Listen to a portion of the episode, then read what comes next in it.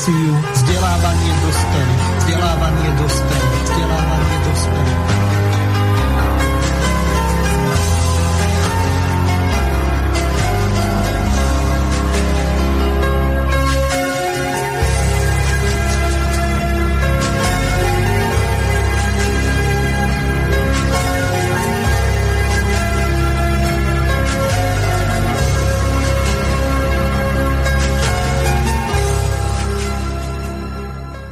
Vážené a milé poslucháčky a poslucháči od mikrofonu a techniky vás zdraví Miroslav Hazucha, ktorý vás bude sprevádzať reláciou vzdelávanie pre dospelých. V dnešnej relácii vystúpia hostia z tvorivej spoločnosti, ktorí mali v sobotu, to znamená 4.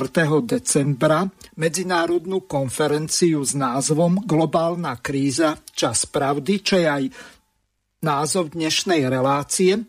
V dnešnej relácii sa vám predstavia nasledujúci hostia, ktorí v úvode povedia aj pár slov o sebe, vzhľadom k tomu, že až na Ivana Goča, tak máme tu nových hostí.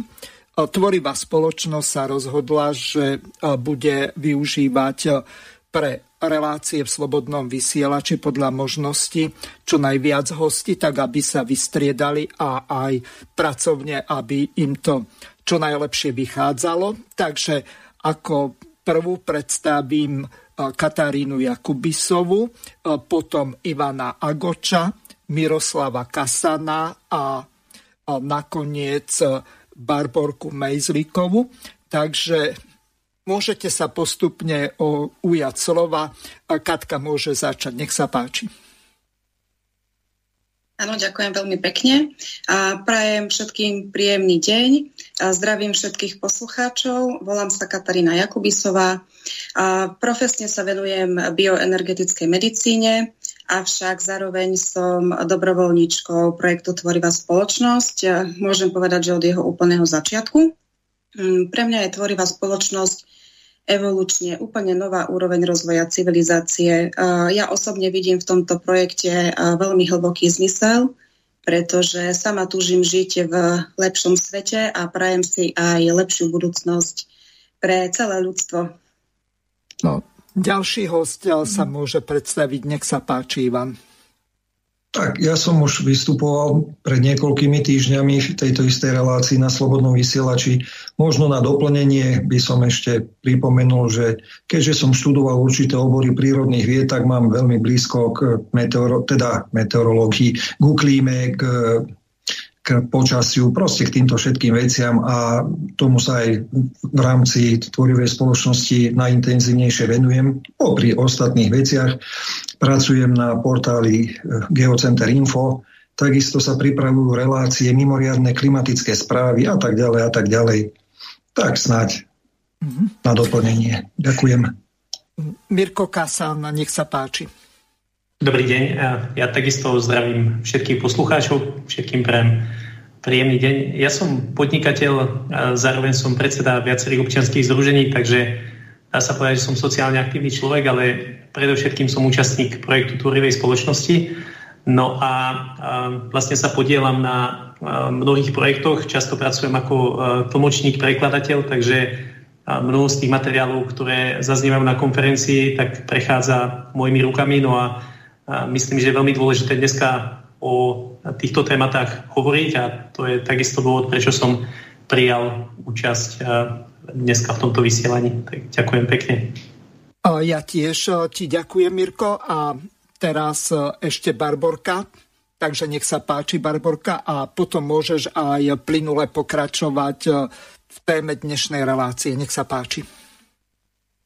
Ďakujem. A prajem príjemné popoludne všetkým poslucháčom Slobodného vysielača. Volám sa Barbara Mejzlíková. Mm, som vyštudovaný japanológ. Dlhé roky sa pohybujem na akademickej pôde, konkrétne na Masarykovej univerzite. Zároveň um, som dobrovoľníkom, účastničkou projektu Tvorivá spoločnosť, dalo by sa povedať od jeho samého začiatku. Ten dôvod, prečo ma oslovila tvorivá spoločnosť, je v zásade veľmi jednoduchý. Človek tým, ako vyrastá, žije v súčasnej spoločnosti, vidí veľmi veľa vecí, ktoré nefungujú úplne ideálne. Nefunguje nejaká základná, nazvime to spravodlivosť v našom svete a človek vlastne nerozumie, prečo to tak je, aj keď okolo seba vidí veľmi veľa ľudí, ktorí sa snažia o zmeny, o dobro, pretože každý jeden z nás sa považuje za dobrého človeka, za to, že um, prispieva k tomu, aby bol svet vlastne nejakým dobrým miestom, ale cez to všetko, keby má neustále nejaké polená pod nohami, že sa to proste nedarí a tá spoločnosť tomu akoby nepraje. A vďaka tvorivej spoločnosti som pochopila tú, tú podstatu, prečo sa nám to nedarí. Pretože vlastne celý systém, ako sme si vybudovali spoločnosť našu, a tak ten systém je postavený tak, že sa nám proste nemôže dariť. Že v zásade medzi sebou superíme miesto toho, aby sme si pomáhali. A v tomto svete nemôžeme byť v zásade nikto naozaj šťastný, pretože závidíme bohatým, ale tí bohatí v zásade tiež nie sú šťastní. A sme všetci v takom nejakom bludnom koliesku. A práve tvorivá spoločnosť ukázala, že existuje východisko. Existuje východisko, ak spoločnosť postavíme na iných hodnotách, tak vlastne sa nám všetkým môže žiť dobre. A to je dôvod, prečo som sa do projektu vlastne pridala. Nádherne si to, to povedala. Je... Nech sa páči, môžeš eh, pokračovať ďalej. Už eh, prejdeme na samotnú tému dnešnej relácie, prejdeme k tej konferencii a postupne našim poslucháčom objasníme tie jednotlivé časti tej konferencii, tak ako ste si to pri, pripravili, takže nech sa páči, môžeš pokračovať. Mm. Ďakujem. Uh, jeden vlastne z najväčších projektov tvorivej spoločnosti, ktorý realizujeme, je príprava vlastne veľkých medzinárodných globálnych konferencií a práve taká sa konala práve teraz 4.12 s názvom Globálna kríza, čas pravdy. Dôvod názvu, on v zásade hovorí sám za seba. Všetci cítime, všetci to vidíme, že svet speje do globálnej krízy. A účastníci tvorivej spoločnosti považovali a považujú za veľmi dôležité hovoriť pravdu o tom, čo sú skutočné dôvody našej globálnej krízy, prečo sa spoločnosť do tejto krízy dostáva. A aby sme pochopili, v čom tkvie koreň problému, aby sme následne ho mohli spoločne vlastne vyriešiť. Tá úžasná, pardon, tá úžasná skvelá vec na tom je, že tvorivá spoločnosť prináša riešenie, prináša komplexné riešenie, ako vlastne z tejto krízy von. To jediné, čo potrebujeme urobiť, je zjednotiť sa v tejto myšlienke a zmeniť vlastne fungovanie našej spoločnosti. Ten základný problém, ktorý v súčasnosti okolo seba počujeme, sú vlastne klimatické zmeny a hrozba klimatických zmien, ktoré prichádzajú. S tým, že veľmi často počujeme, že vlastne tým hlavným, hlavnou príčinou klimatických zmien je práve antropogénny faktor. To znamená, že človek je ten faktor, ktorý spôsobuje klimatické zmeny. Um, žiaľ, dostali sme sa do takého momentu, kde toto tvrdenie vlastne nie je, nie je pravdou, je veľmi skreslené a stalo sa to, že sa pod pojem klimatických zmien zmiešali dva zásadné prvky. Ten jeden je ekologická kríza, environmentálna kríza a tou druhou sú vlastne klimatické cykly ktoré sú spojené vlastne s kozmickými cyklami, na ktoré človek nemá absolútne vlastne žiaden vplyv. A čo sa týka ekológie, tam áno, tam človek je 100% faktorom devastácie celej našej planéty. Nech sa pozrieme kamkoľvek, či už výrub lesov, znečistenie mora, znečistenie vzduchu, um, úbytok polnohospodárskej ornej pôdy, kam sa pozriete, všade má v tom prsty človek a je to oblasť, ktorú my ako ľudia spoločne dokážeme vyriešiť, pokiaľ vrátime naše spoločné hodnoty späť tak, ako by mali vyzerať. Pretože ono sa ukazuje, že v rámci tejto ekologickej krízy tým hlavným faktorom je hlavne morálna kríza. Že sa jeden k druhému nechováme s úctou, s rešpektom a vďačnosťou. V tom druhom nevidíme priateľa, ale naopak človeka, ako môžeme na jeden na druhom zarobiť. A preto pokiaľ toto základné nastavenie v sebe zmeníme, tak dokážeme vyriešiť aj ekologickú krízu. Um, čo sa týka tej druhej časti, tých kozmických cyklov a vlastne toho, čo sa mení a čo prichádza na nás v rámci klimatických zmien, za čo človek nemôže, ale bez ohľadu na toto prichádza a je to dôvod, prečo sa potrebujeme zjednotiť a pripraviť na toto veľmi neľahké obdobie, pretože prichádzajú klimatické zmeny, na ktoré človek nie je pripravený, hlavne ak stojí voči ním sám, je bezmocný. Ale pokiaľ voči ním budeme stáť ako celé ľudstvo, tak tú šancu máme veľmi dobrú. Máme po svete množstvo príkladov v krajinách, kde už klimatické zmeny prebiehajú. Či už si vezmeme nedávne sopečné erupcie na Kanárskych ostrovoch alebo záplavy, zemetrasenia, zosuvy pôdou. Spomeňme si na Nemecko, spomeňme si na Česko a tornádo, ktoré sa prehnalo vlastne blízko slovenských hraníc. Sú to zmeny, kde, na ktoré sa vlastne nedá nedá pripraviť, pokiaľ sme v spoločenskom nastavení, ako je, ako je toto. A práve preto o tom zač- potrebujeme začať hovoriť a spojiť sa.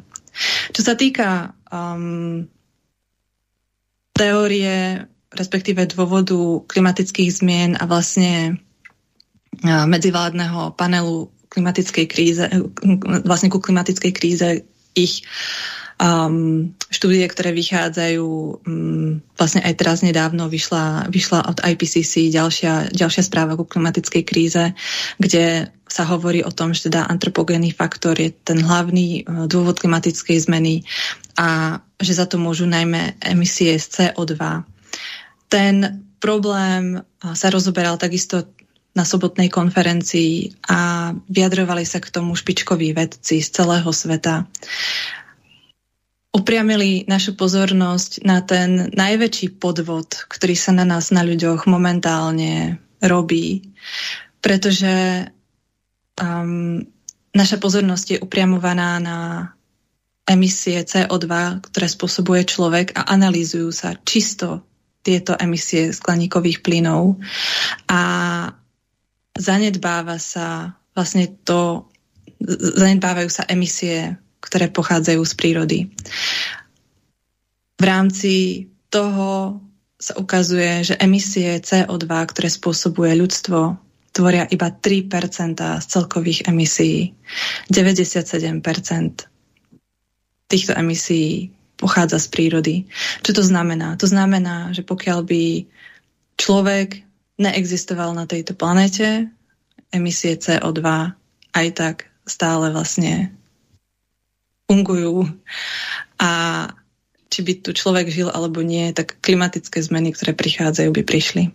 Ten problém je ten, že sme ako ľudia zdevastovali svoju planétu natoľko, že planéta tento cyklus klimatických zmien, tých kozmi, toho kozmického cyklu v zásade už nemusí prežiť, pokiaľ niečo neurobíme. Mm. Ja sa ťa spýtam na jednu vec. Nechcel som ťa prerušovať. Ehm, ty si sa vyjadrila, ak som si to dobre zapamätal, ak nie, tak sa ospravedňujem vzhľadom k tomu, že táto relácia je vzdelávacia. Ty si spomenula, že si japanologička alebo niečo také? Áno, a, áno, to, to, to je správne. Dobre. A dobre by to bolo našim poslucháčom vysvetliť, lebo oni si pod tým môžu predstavovať napríklad prekladateľku z japončiny alebo niečo také. O čo sa vlastne konkrétne jedná v prípade e, tejto tvojej špecializácie? Uh-huh. Mm, tá špecializácia znamená, že som študovala mm, japonskú spoločnosť a takisto japonský jazyk. A som vlastne v rámci svojho štúdia mm, tak nejak mám hlbšie pochopenie fungovania japonskej spoločnosti v zásade tej modernej, ale aj z historického hľadiska. Ďakujem veľmi pekne. Neviem, prejdeme k tej prvej zvukovej ukážke, alebo ešte nejakým spôsobom to chceš doplniť, to, čo si povedala? Ja myslím, že Ivan ma ešte doplní a keď Ivan skončí, tak by som poprosila mm, vlastne tú ukážku. O tej zelenej energii. Dobre, Ivan, nech sa páči, má slovo. Ďakujem. Je veľmi zaujímavý fakt, jeden z vedcov rozprával o tom na konferencii, že prvá správa IPCC, ktorá bola napísaná na tom prvom zasadaní, tak konštatovala, že najväčším alebo najsilnejším skleníkovým faktorom v našej atmosfére je vodná para. Ale že napriek tomu, ktorá, ja neviem, 75% alebo možno viac percent vplýva na, na ten skleníkový efekt, ale napriek tomu doporučili zamerať sa na antropogénne produkovaný CO2. Čiže vedci vedia, že najsilnejším skleníkovým plynom je vodná para, ktorá nesúvisí s ľudskou činnosťou. Proste vyparujú sa oceány. Z útrob zeme, z osobiek vychádzajú obrovské megatóny a gigatóny vodnej pary. A skonštatujú to a jedným dýchom povedia, že toto je síce pravda, ale pravda je, väčšia pravda je to, že to, čo je menej, že to, to je akože väčší problém. Hej, čiže a postupne, ako tie jednotlivé správy postupom rokov pribúdali, tak vlastne stále viac sa dostávala do úzadia tá vodná para, po prípade ostatné faktory, ktoré vplývajú metán a, a tak ďalej. A stále viac a viac sa do popredia dostáva CO2. Takže to len tak na doplnenie. Možno, že sa k tomu ešte vrátime neskôr alebo v otázkach. Ďakujem. Takže teraz eh, prehrám tú ukážku, e, ktorú ste e, si pripravili, čiže zelená energia. Nech sa páči. Skutočným problémom nie je, že máme CO2, ale že nemáme TS. Hľa, a ja o tom, tom istom. To nie kvôli tomu, že máme CO2, ale za to, že nemáme tvorivú spoločnosť. To je naozaj problém. A ukazuje sa, že naše mozgy sú už s prepáčením tak zošité touto myšlienkou, že sa ich nemôžeme zbaviť. A my tu teraz spolu sedíme a počítame, koľko percent sa uvoľní. Ak... No áno, len také smiešne cifry. Áno, ak zasadíme po 20 stromov za 20 rokov a aká bude emisia. A to ešte treba počítať, že dochádza k rozvoju zelenej mm. energetiky, ktorá v skutočnosti zďaleka nie je zelená, je nezmyselná však. Alebo inak, opäť sme zavadili o zelenú energetiku. Požadujú rozvíjať zelenú energetiku, slnečnú, veternú a všetko ostatné, prejsť na vodík, spaľovať menej plynu a podobne. A teraz jednoduchá aritmetika. Veľmi rýchlo, prudko sa blížime k vážnej kríze klimatickej. Mm. Aj túto zimu uvidíme, k akým drastickým výkyvom atmosféry dochádza a aká je zima. Je to podmienené golfským prúdom, je to opäť podmienené tými zmenami, ktoré prebiehajú v horných vrstvách našej atmosféry. A ako rýchlo sa všetko prevracia, čiže v určitých oblastiach môže v okamihu prudko klesnúť teplota. Časom sa znormalizuje, ale tie prudké skoky poklesu môžu vyvolať vážne katastrofálne následky. A pritom sa vzdávame uhľovodíkov. A čo to znamená? Znamená to, že sa odstraňujú tepelné elektrárne, ktoré v prípade potreby za jeden deň nevybuduješ však. Budeme sa zriekať plynu kvôli nejakým slnečným, ale znova, slniečko nevždy svieti, to poprvé. Po druhé, ako môžeme uchovávať túto energiu? Áno, veru. Po tretie, vetry, ktoré môžu vznikať, no už veterné elektrárne tomu nie sú celkom prispôsobené a neskôr budú vôbec nezmyselné. A budeme tomu a čeliť. A uhádneš miesto, kde nainštalovať tieto. Ale nejde o to, že nárazové silné vetry budú viesť k ich nepoužiteľnosti aj so všetkými systémami automatizácie a blokovania. Nie je to to, čo je potrebné. Čo teraz ľudstvo v skutočnosti potrebuje, to sú rovnaké správne uhľovodíkové teplárne a rovnaké tepelné elektrárne, áno, vypúšťajú CO2, áno, ale sú potrebné a bez nich bude horšie. Plus malé jadrové, no už existujú kompaktné zariadenia, už ich vedci vyvíjajú a niektorí ich už dávno využívajú. To je to, čo je taktiež potrebné, to, čo poskytuje energiu. Takže Katka, nech sa páči, môžeš doplniť alebo vysvetliť našim poslucháčom, ako je to vlastne s tou zelenou energiou, lebo v podstate ľudia majú hrôzu z toho, že ako náhle sa prejde na zelenú energiu, tak zrastú ich účty a teraz začala energetická kríza či už plynová, ale aj čo sa týka cien elektrickej energie, takže im prechádza mráz po chrbte. Takže dobre by to bolo uviesť v tomto kontexte, pretože na jednej strane je veľmi dobré, že chránime prírodu, na druhej strane ľudia, pokiaľ by žili na takej životnej úrovni ako v Spolkovej republike Nemecko alebo vo Francúzsku, v tej bohatšej časti Európy, tak by sa ich to až tak veľmi nedotklo. Lenže u nás možno jednu tretinu dávajú na bývanie a na energie zo svojich platov. Takže nech sa páči. Ja teda ešte s dovolením práve budem pokračovať. Um, áno, je to presne uh, tento problém. Vlastne um, tak nejak počujeme zo strany politikov, že riešením vlastne um, problematiky z CO2 je prechod vlastne na zelenú energiu, to znamená na obnoviteľné zdroje.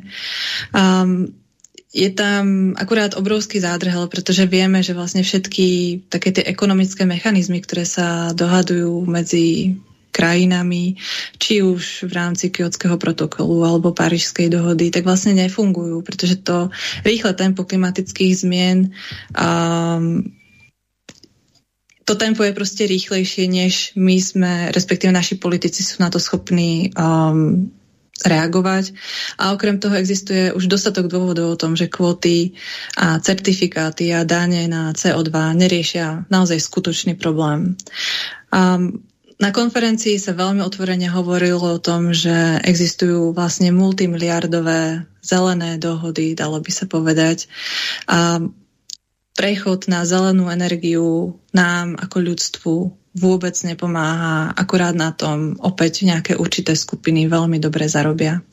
Ukazuje sa, že účinnosť a efektívnosť zelenej energie, či už by sme zobrali veterné elektrárne alebo solárne panely, skrátka nie sú schopné vyprodu- vyprodukovať toľko energie, koľko my ako ľudstvo v zásade v súčasnosti potrebujeme a spotrebovávame. Nie sú schopné vlastne mm, zabezpečiť ani stabilné do, dodávky elektriny. Tie kompenzácie sa potom robia cez uhlie a plyn a to je potom to, čo spôsobuje vlastne výkyvy v cenách napríklad.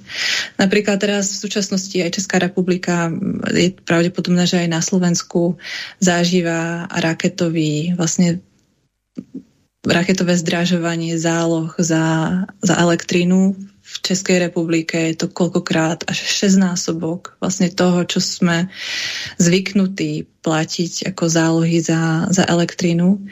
A je to aj z toho dôvodu, že vlastne Česko začína vlastne dodávať um, elektrickú energiu, ktorá sa vlastne produkuje cez jadrové elektrárne, napríklad do Nemecka, pretože Nemecko tie svoje jadrové elektrárne vlastne odstavuje. Um, ten, to riešenie, ktoré súčasná vlastne naša vláda, teraz myslím tak nejak európska vo svete, ktorá navrhuje, vôbec nie je šťastné a nie je, nie je to vlastne nejakým spôsobom premyslené. Práve z toho dôvodu veľmi odporúčam, koho toto zaujíma hlbšie, pozrieť si vlastne záznam z konferencie je dostupný na internete. Veľmi podrobne sa o týchto problémoch a o týchto otázkach vlastne hovorí.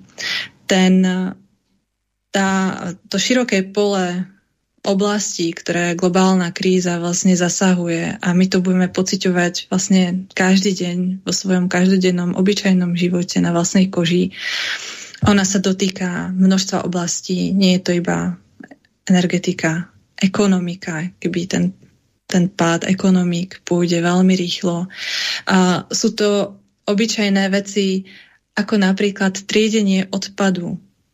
Ukazuje sa, že aj triedenie odpadu je jeden veľký biznis a sami, my sami ľudia ideme v tomto proti sebe a proti svojmu zdraviu. Bola to jedna z veľmi šokujúcich častí konferencie a práve o tomto by rada porozprávala viacej Katka ako sa veci majú s odpadmi na našej planete. Ďakujem. Mhm, ďakujem ti, Barborka, za slovo. Áno, naozaj, tak ako si už povedala, táto problematika odpadu bola pre mňa absolútne šokujúca. Vôbec som si nevedela predstaviť, že to je až tak e, rozsiahly problém. Ja som si pripravila aj zo pár faktov, pretože by som si to všetko asi nezapamätala. Ale naozaj problém s odpadom sa dneska uh, javí jedným z najväčších environmentálnych problémov. Hej? tá rýchlosť, e, ako my vlastne znečistujeme našu planetu, to je absolútne šokujúca. My vlastne odpadkami nahrádzame vyrúbané lesy. A keď si to tak vezmeme, tak za posledných 80 rokov sa množstvo odpadu naozaj katastrofálne zvýšilo. A na tejto konferencii bolo uvedené, že každý rok sa vyhodí viac ako 2 miliardy tón odpadu. Mnohí ľudia naozaj poctivo triedia odpad a v domnení, že vlastne recyklácia nás tohto odpadu môže zbaviť. No tak skúsme sa na to pozrieť, či je to naozaj tak. A väčšina odpadu, vlastne tak, ako ho my vyhadzujeme, ako bežná rodina alebo bežný spotrebiteľ, a nie je biologicky rozložiteľná. Takže tento odpad končí na skládkach. Skládka napríklad v Indii, Ghazipur, už dosahuje výšku Taj Mahalu. A denne napríklad továrne, ktoré vyrábajú rôzne lacné oblečenie, ktorým zásobujú celý svet, vypúšťajú do rieky Citarum v Džakarte približne 20 tisíc tón odpadu. Hej? A keď si to tak vezmeme, miera našej produkcie a zároveň aj spotreby neustále rastie Pritom však e, z toho celého sa recykluje iba 5 Odpad sa častokrát zakope. Hej? Bol uvádzaný veľmi pekný príklad, čo sa týka napríklad plastov. Nový plast stojí približne 500 eur za tonu, avšak ten recyklovaný stojí 1000 eur za tonu. Áno? A recyklovaný oceánsky plast, tak ten je ešte drahší. Samozrejme, že toto nie je pre firmy výhodné, a vlastne takýto výrobok sa na takomto tvrdom konkurenčnom trhu stáva absolútne nerentabilný. Častokrát e, firmy zachádzajú až tak ďaleko, že pridávajú nový plast do už recyklovaného a drzo výrobok označia, že je recyklovaný. Keď si to tak vezmeme, v skutočnosti však obsahuje iba minimum tohto recyklovaného materiálu. Takže napríklad bol tam taký príklad, hej, že tenisky vyrobené z oceánskeho plastu v skutočnosti obsahujú tak na najvýš 0,1% oceánskeho plastu. Nevypláca sa nám totižto vývoj technológií, ktoré by vyčistili našu planetu. Za to obchod s odpadom, tak ten je výnosnejší ako drogy. Hej? A neviem, či vy ste už počuli o odpadových baronoch alebo o odpadovej mafii, ako teda ja vôbec. A táto informácia bola teda pre mňa doslova šok, pretože eh, len čo sa objavil, hej, toxický a vlastne biologicky nerozložiteľný odpad, tak eh, sa objavili aj tí, ktorí samozrejme na tom chceli zarábať. Pretože odpad to sú peniaze tak eh, boli uvedené príklady, ako mm, napríklad talianské klany Cosa Nostra, Gamora, Angrangheta skupujú územia a hoci na papieroch sa vlastne naozaj všetko môže zdať eh, legitímne, oni premieňajú tieto územia na skládky s nebezpečným odpadom. Porušujú pritom všetky environmentálne normy. Hej? A pretože prečo to robia? Pretože ilegálny transport toxického odpadu, tak to je v prvom rade výnosný biznis. Lebo keď si tak uvedomíme, že firma, ktorá sa chce zbaviť hej, toxického odpadu, ale zapra- zaplatiť chce čo najmenej, tak čo urobí? Ona odovzda tento odpad odpadovej mafii. Čiže namiesto toho, aby sa takýto odpad zlikvidoval tým správnym spôsobom, hej, on je odvlečený preč a potom zmizne. No, takže to, čo sa napríklad navonok v našom okolí môže zdať ako nádherný les, v skutočnosti skrýva nemocničný, radioaktívny, meský odpad, usadené kaly, ropu a tak ďalej. Takže viete si asi predstaviť, eh, čo to spôsobuje ľuďom, ktorí žijú v blízkosti takýchto území. Nakoľko sú kontaminované spodné vody, ovzdušie a tak ďalej. Hej. Eh, vo väčšine tých území je výskyt rakoviny dvojnásobný ako inde. Eh, napríklad v Neapole a jeho okolí environmentalisti spočítali približne viac ako 1200 ilegálnych skládok. Množstvo fosforu, arzénu a ortuti tu presahuje stanovené normy viac ako 400 krát. Hej? No a zároveň odpad sa tiež presúva z jednej krajiny do druhej. Vezmime si, že e, v roku 2018 napríklad import plastov do Indonézie predstavoval 283 tisíc tón. Do mesta Burankeng príde každú noc ilegálne 60 až 70 kontajnerov s odpadom triedeného plastu, avšak pomiešaného s nebezpečným odpadom, či už z USA, Nemecka, Austrálie a tak ďalej. Aj Malajzia je dnes pokrytá nelegálnymi skládkami, spalovňami, kde vyvážajú odpad rôzne transportné spoločnosti od Japonska, Nemecka cez USA. Takisto mm, európska krajina, hej, naše mesta sa javia ako krásne, čisté, ale uh, vývoz odpadu do Turecka sa od roku 2004 strojnásobil. A tento odpad pochádza z krajín Európskej únie. Jeho najväčšími vývozcami sú či už Anglicko, Belgicko, Nemecko, Francúzsko, ale aj Holandsko, Slovinsko. A veľká časť e, tohto odpadu, ona je nerecyklovateľná, čiže e, tento odpad je vyhodený na skládky. Takže vlastne darmo naši obyvateľia alebo obyvateľia EÚ prosto triedia poctivo odpad. Mali by vedieť, že tento odpad vo výsledku končí na skládkach. No a ďalší kontinent, hej, vezmime si takú Afriku tu naozaj prichádza denne tisícky kontajnerov z celého sveta. Častokrát sú sprevádzané s falošný, falošnými dokumentami. No a colníci, ktorí tam pracujú, oni nie sú schopní kontrolovať to obrovské množstvo kontajnerov, ktoré prichádza. Hej? A samozrejme za malé všimné nie je odmietnutý žiadny kamión.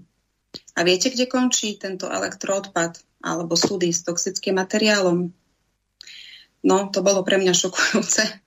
Čiže za úplatok buď na opustenej pláži, na nejakom zabudnutom území. Hej. A ďalej bola spomínaná jedna z e, najväčších a najnebezpečnejších skládok elektroodpadu na svete. Je to skládka Abhogloši v Ghane, kde každý rok privezú 200 tisíc tón elektroodpadu z vyspelých krajín. Hej. Takže e, potom ešte ďalšou environmentálnou katastrofou o, bolo aj lodné šrotovisko Alang v Indii.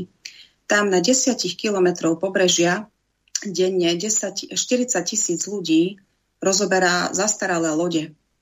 Nakoľko polovica lodných spoločností oni nechcú platiť za čistú recykláciu modernou technológiou, hej, pretože to je príliš drahé.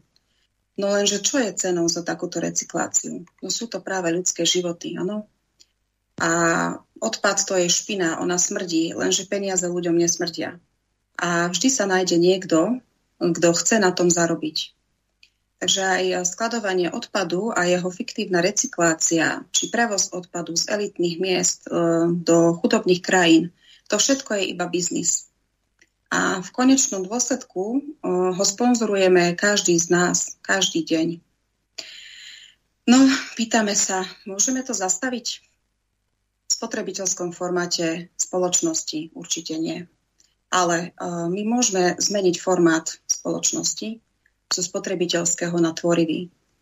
A keď bude prijatých 8 osnov tvorivej spoločnosti na ústavnej úrovni všetkých krajín, tak už potom eh, nebudú možné takéto schémy sa realizovať, hej? pretože hlavnou hodnotou bude život človeka a to na celom svete. Ďakujem za slovo a odozdávam ďalej. Takže môžete plynule nadviazať a pokračovať. Výborne, Katka, ďakujem veľmi pekne. Kto sa chcete ako ďalší ujať slova, nech sa páči. Môž, môžem ja, Ivan. A ja by som ešte iba takú jednu krátku poznámku k tomu, čo teraz hovorila Katka. Ako veľa týchto informácií samozrejme už za tie roky viem, ale pre mňa to bolo tiež do istej miery také pomerne až šokujúce, že odpad e, zo solárnych panelov, ktorí sa tak vehementne propagujú, na, ktoré, na ktorých utilizáciu alebo likvidáciu ani jeden štát na svete nemá prijaté žiadne predpisy. To je zaujímavý údaj. A tieto odpady sú 400 krát toxickejšie ako jadrový odpad. A nám tu ide niekto tvrdiť, že to je záchrana civilizácie. Tak to len tak na okraj.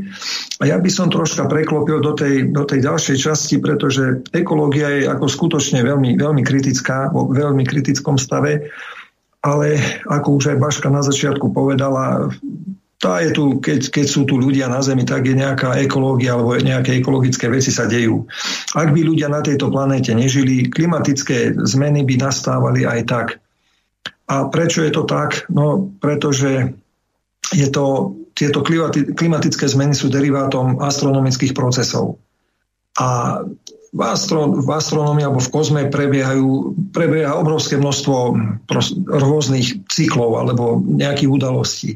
Niektoré máme lepšie naštudované, niektoré menej, niektoré o niektorých možno ešte ani len netušíme, naša moderná veda.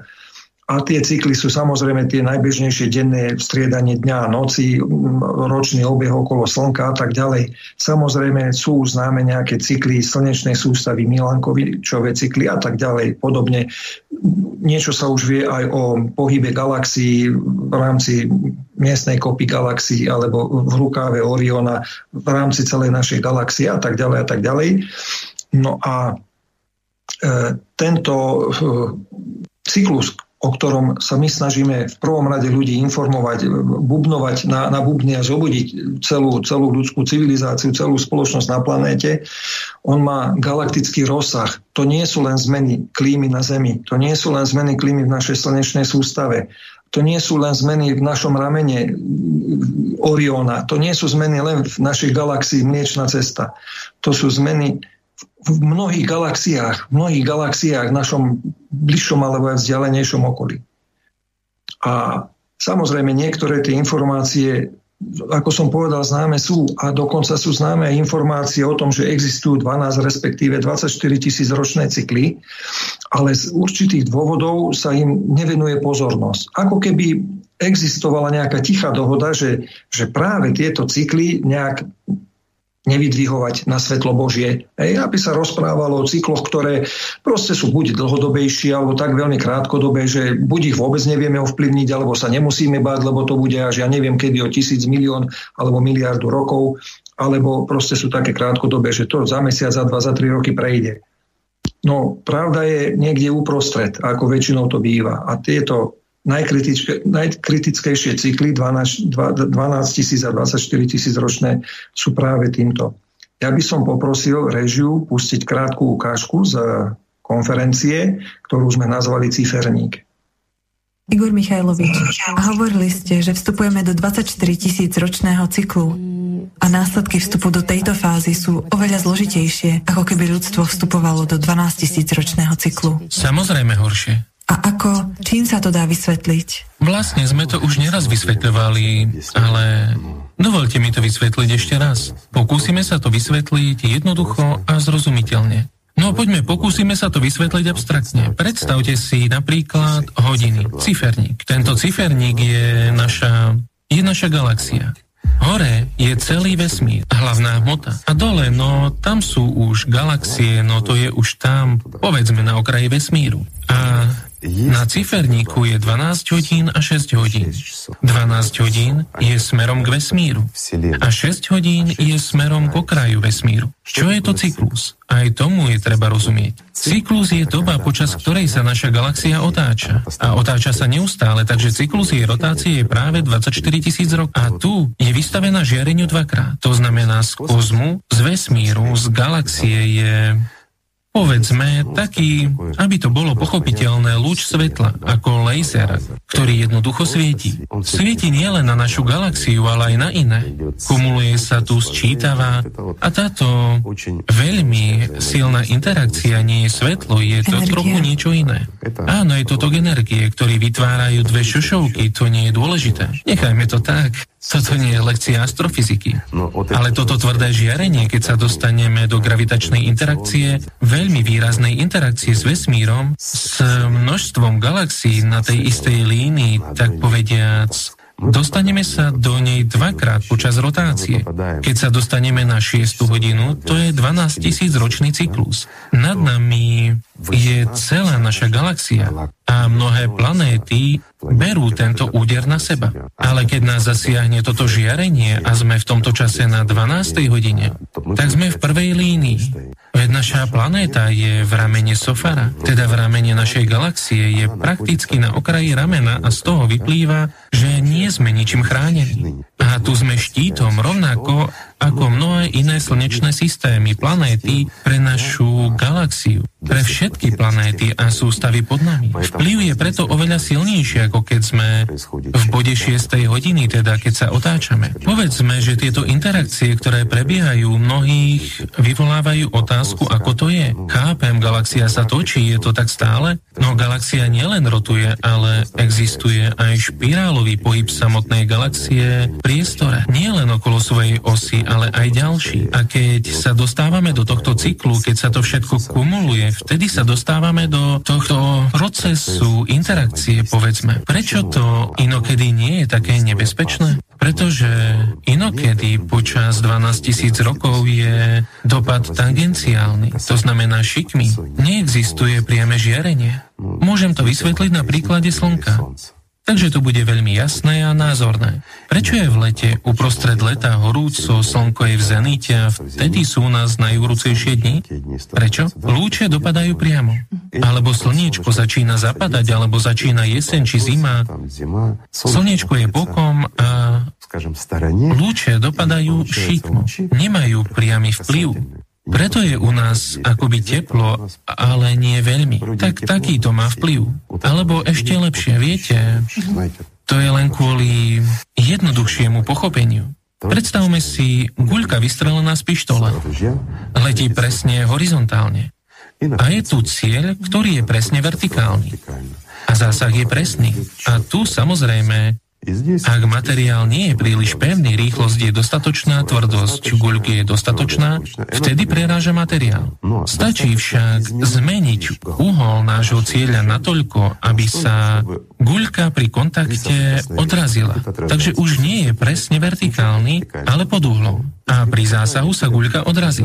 Tak, ako aj tu. 12 tisíc rokov sa lúče odrážajú a príliš nám to neškodí. Ale keď dôjde k priamému vplyvu, nastáva problém. Takže nech sa páči, Ivan, môžeš pokračovať. No jasné, že v tejto ukážke alebo audio ukážke to bolo pomerne jednoducho a polopatisticky vysvetlené. Ja by som chcel našich poslucháčov upozorniť, alebo teda doporučiť im jednu vec. Na konferencii bolo použitých veľmi veľa vizuálnych materiálov. Či už sú to nejaké grafy, mapy a podobné veci, alebo, alebo nejaké tabuľky a podobne, keď vystupovali jednotliví rečníci alebo veci, bolo použitých veľmi veľa dokumentárnych filmov alebo graficky spracovaných takých vedecko-populárnych alebo vedecko-náučných filmov, kde určité veci boli ilustrované, pretože ľahšie sa to dá predstaviť, keď to človek vidí, ako keď to len počuje. Tak to len tak na margo tohto všetkého a táto informácia, ktorá zaznela teraz v tejto krátkej ukážke, by mala poslúžiť tým vedcom, ktorí naozaj chcú nájsť pravdu, ktorí ne, nerobia vedu len kvôli grantom a kvôli nejakému potľapkaniu po pleci a za to, že ich niekto 3 alebo 17 krát citoval niekde v nejakom článku, ale preto, aby sa dopátrali pravdy, aby pomohli ľudstvu, tak pre, pre nich by to malo byť veľmi veľkým prínosom a ako odrazovým mostíkom. No a toto, čo bolo v, tej, v, tom, v tej audio ukážke vysvetlené, vlastne zapríčinuje všetky, všetky tie zmeny, ktoré vidíme na okolo. A vo vede už aj predtým veci proste nejak intuitívne hľadali, sledovali, empiricky odpozorovávali alebo skúmali nejaké javy. A aj dosť dávno už vo vede existuje taký vedecký smer ako katastrofizmus kde, kde jeho zástancovia, alebo teda ľudia, ktorí sa orientujú týmto smerom, oni vedia, že, že zmeny nenastávajú postupne a pomaličky, aby sa na ne ľudstvo adaptovalo, alebo civilizácia, ale prichádzajú ako keby náhle, skokovite. Šokovým spôsobom. Sú obrovské a veľakrát sú likvidačné pre obrovské územia alebo dokonca pre takmer celú civilizáciu, alebo nielen civilizáciu ľudí, ale aj faunu a flóru ako takú ktorá tu bola na, možno už aj dávno predtým, ako prišli ľudia na túto planétu. A geológovia sa dosť často zaoberajú takými dlhými obdobiami milióny, desiatky, stovky miliónov rokov, miliardy, dajme tomu, a nejaké roky, desaťročia pre nich nie sú až, až tak zaujímavé, ale napriek tomu aj v kratšom období sa dajú nájsť určité dôkazy, ktoré svedčia o týchto kratších cykloch. A jedným z takých najdôležitejších eh, materiálov alebo, alebo zdrojov na, na tieto informácie sú sedimenty. Či už sú to sedimenty na dne morí, alebo v jazerách, alebo v riekach, alebo teda v riečných údoliach a podobne. Hej. Takže to, že keď sa my vzdáme uhlovodíkov, že sa všetko napraví, to sú síce pekné re, rečičky, ale nič to nevyrieši. My na vyriešenie týchto problémov nemáme ani 10 rokov na našej planéte. A napríklad ten 12 tisíc ročný cyklus, ktorý, o ktorom my sa snažíme informovať ľudí na svete, k nemu dospeli mnohí veci z rôznych krajín, ako keby nezávisle na sebe. Každý z nich sa venuje nejakej inej oblasti skúmania. Jeden geológii, ďalší astronómii, alebo ja neviem čomu a tak ďalej. Hej. A sú to napríklad, boli spomenutí však aj na tej konferencii, a nebudem ich všetkých menovať, ale napríklad Igor Kopilov, Vladimír Bubnenkov, Vitalij Bušujev, Nikolaj Petrov, Douglas Vog, Ben Davidson a tak ďalej a tak ďalej. Bolo ich tam spomenutých viac, aj ich práce tam boli uvedené. Kde si to prípadne záujemci môžu nájsť alebo naštudovať. No a jedná sa aj o takú vec, že naša Zem ako dynamo, to asi vieme všetci, produkuje magnetické pole. A toto magnetické pole samozrejme nie je úplne stabilné, ono troška kolíše všeobecne, ale niekedy sú tie zmeny výraznejšie. Tie, tie jeho siločiary sú proste silnejšie alebo slabšie, pohybujú sa nejakým spôsobom a ak sú tieto výkyvy výraznejšie, tak sa to nazýva odklon alebo tzv. magnetický exkurs, odborne povedané. A takisto bolo k tomuto veľa ilustratívnych materiálov použitých na konferencii.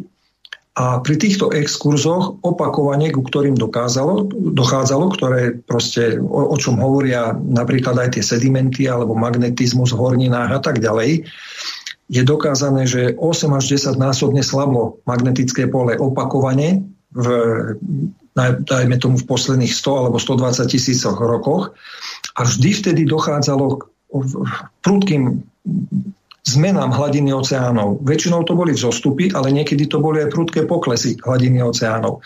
A nie, že o meter, ako nám hovoria, že keď sa oteplí o stúpeň o dva, tak to bude meter a v Amsterdame a v New Yorku budú chodiť v rybárskych čižmách, ale to boli o desiatky, stovky metrov posuny hore alebo nadol a v, krátkej, v krátkom časovom intervale.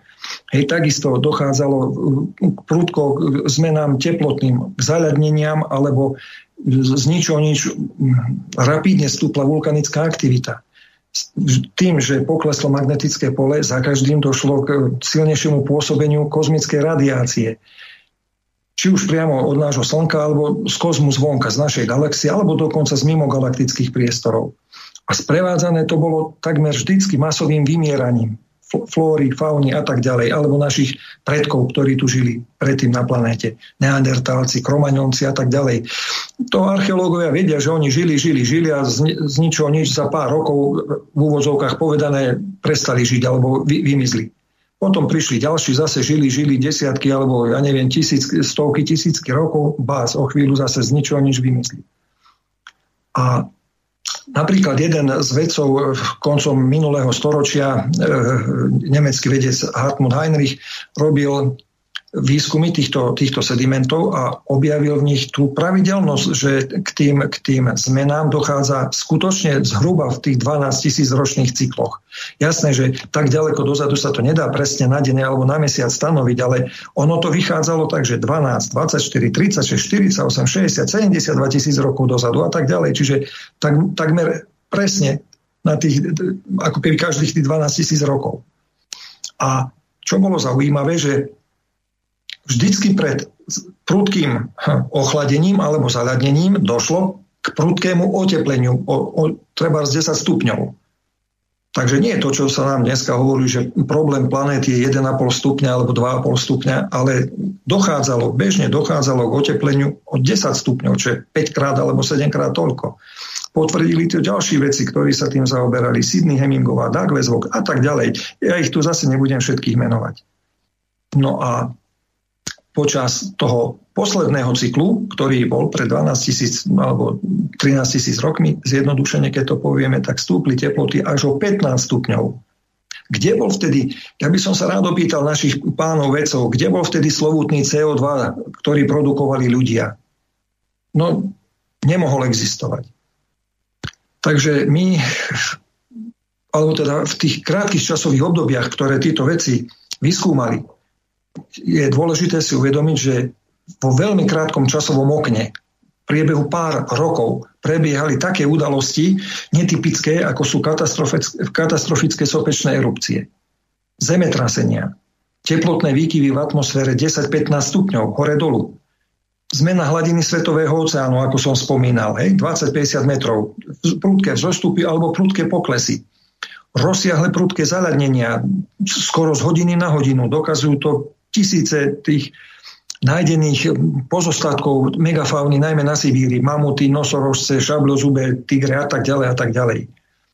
Ďalej dochádzalo v tom istom, v tých istých obdobiach, skoro súčasne, aj k magnetickým exkurzom a prudkému oslabeniu magnetického poľa, čo malo za následok zvýšenú radiáciu a vlastne zánik všetkého živého, alebo teda výrazné mutácie. Opäť, kde tu bol antropogénny faktor? No nikde, nemohol existovať. A na to, aby sme my toto všetko zvládli, na to vyzývame my v projekte Tvorivá spoločnosť, snažíme sa osloviť v prvom rade samozrejme celú svetovú verejnosť, ale v prvom rade tých, ktorí majú určité nástroje alebo páky alebo vzdelanie na to, aby vedeli rýchlejšie odhaliť, kde je pes zakopaný, aby, si, aby interdisciplinárne začali spolupracovať medzi sebou, aby sa čo najskôr, čo najpodrobnejšie zistili tie detaily týchto procesov, ktoré boli v minulosti, aby sa na základe toho dali odvodiť pozorovania, ktoré sú súčasne pozorované a aby sa dokázala nájsť určitá, určité riešenie, určité východisko, aby sme to my vedeli prežiť. No a e, napríklad jedna z vecí, čo ma zarazila, môžem povedať, že e, niekoľko rokov robím v tej oblasti ako keby klimatických zmien a často evidujeme zemetrasenia také alebo onaké. Všímame si, že stúpa postupne sa zvyšuje ako nejaká, nejaký taký, taká tá priemerná hodnota, magnitúda zemetrasení alebo aj ich frekvencia.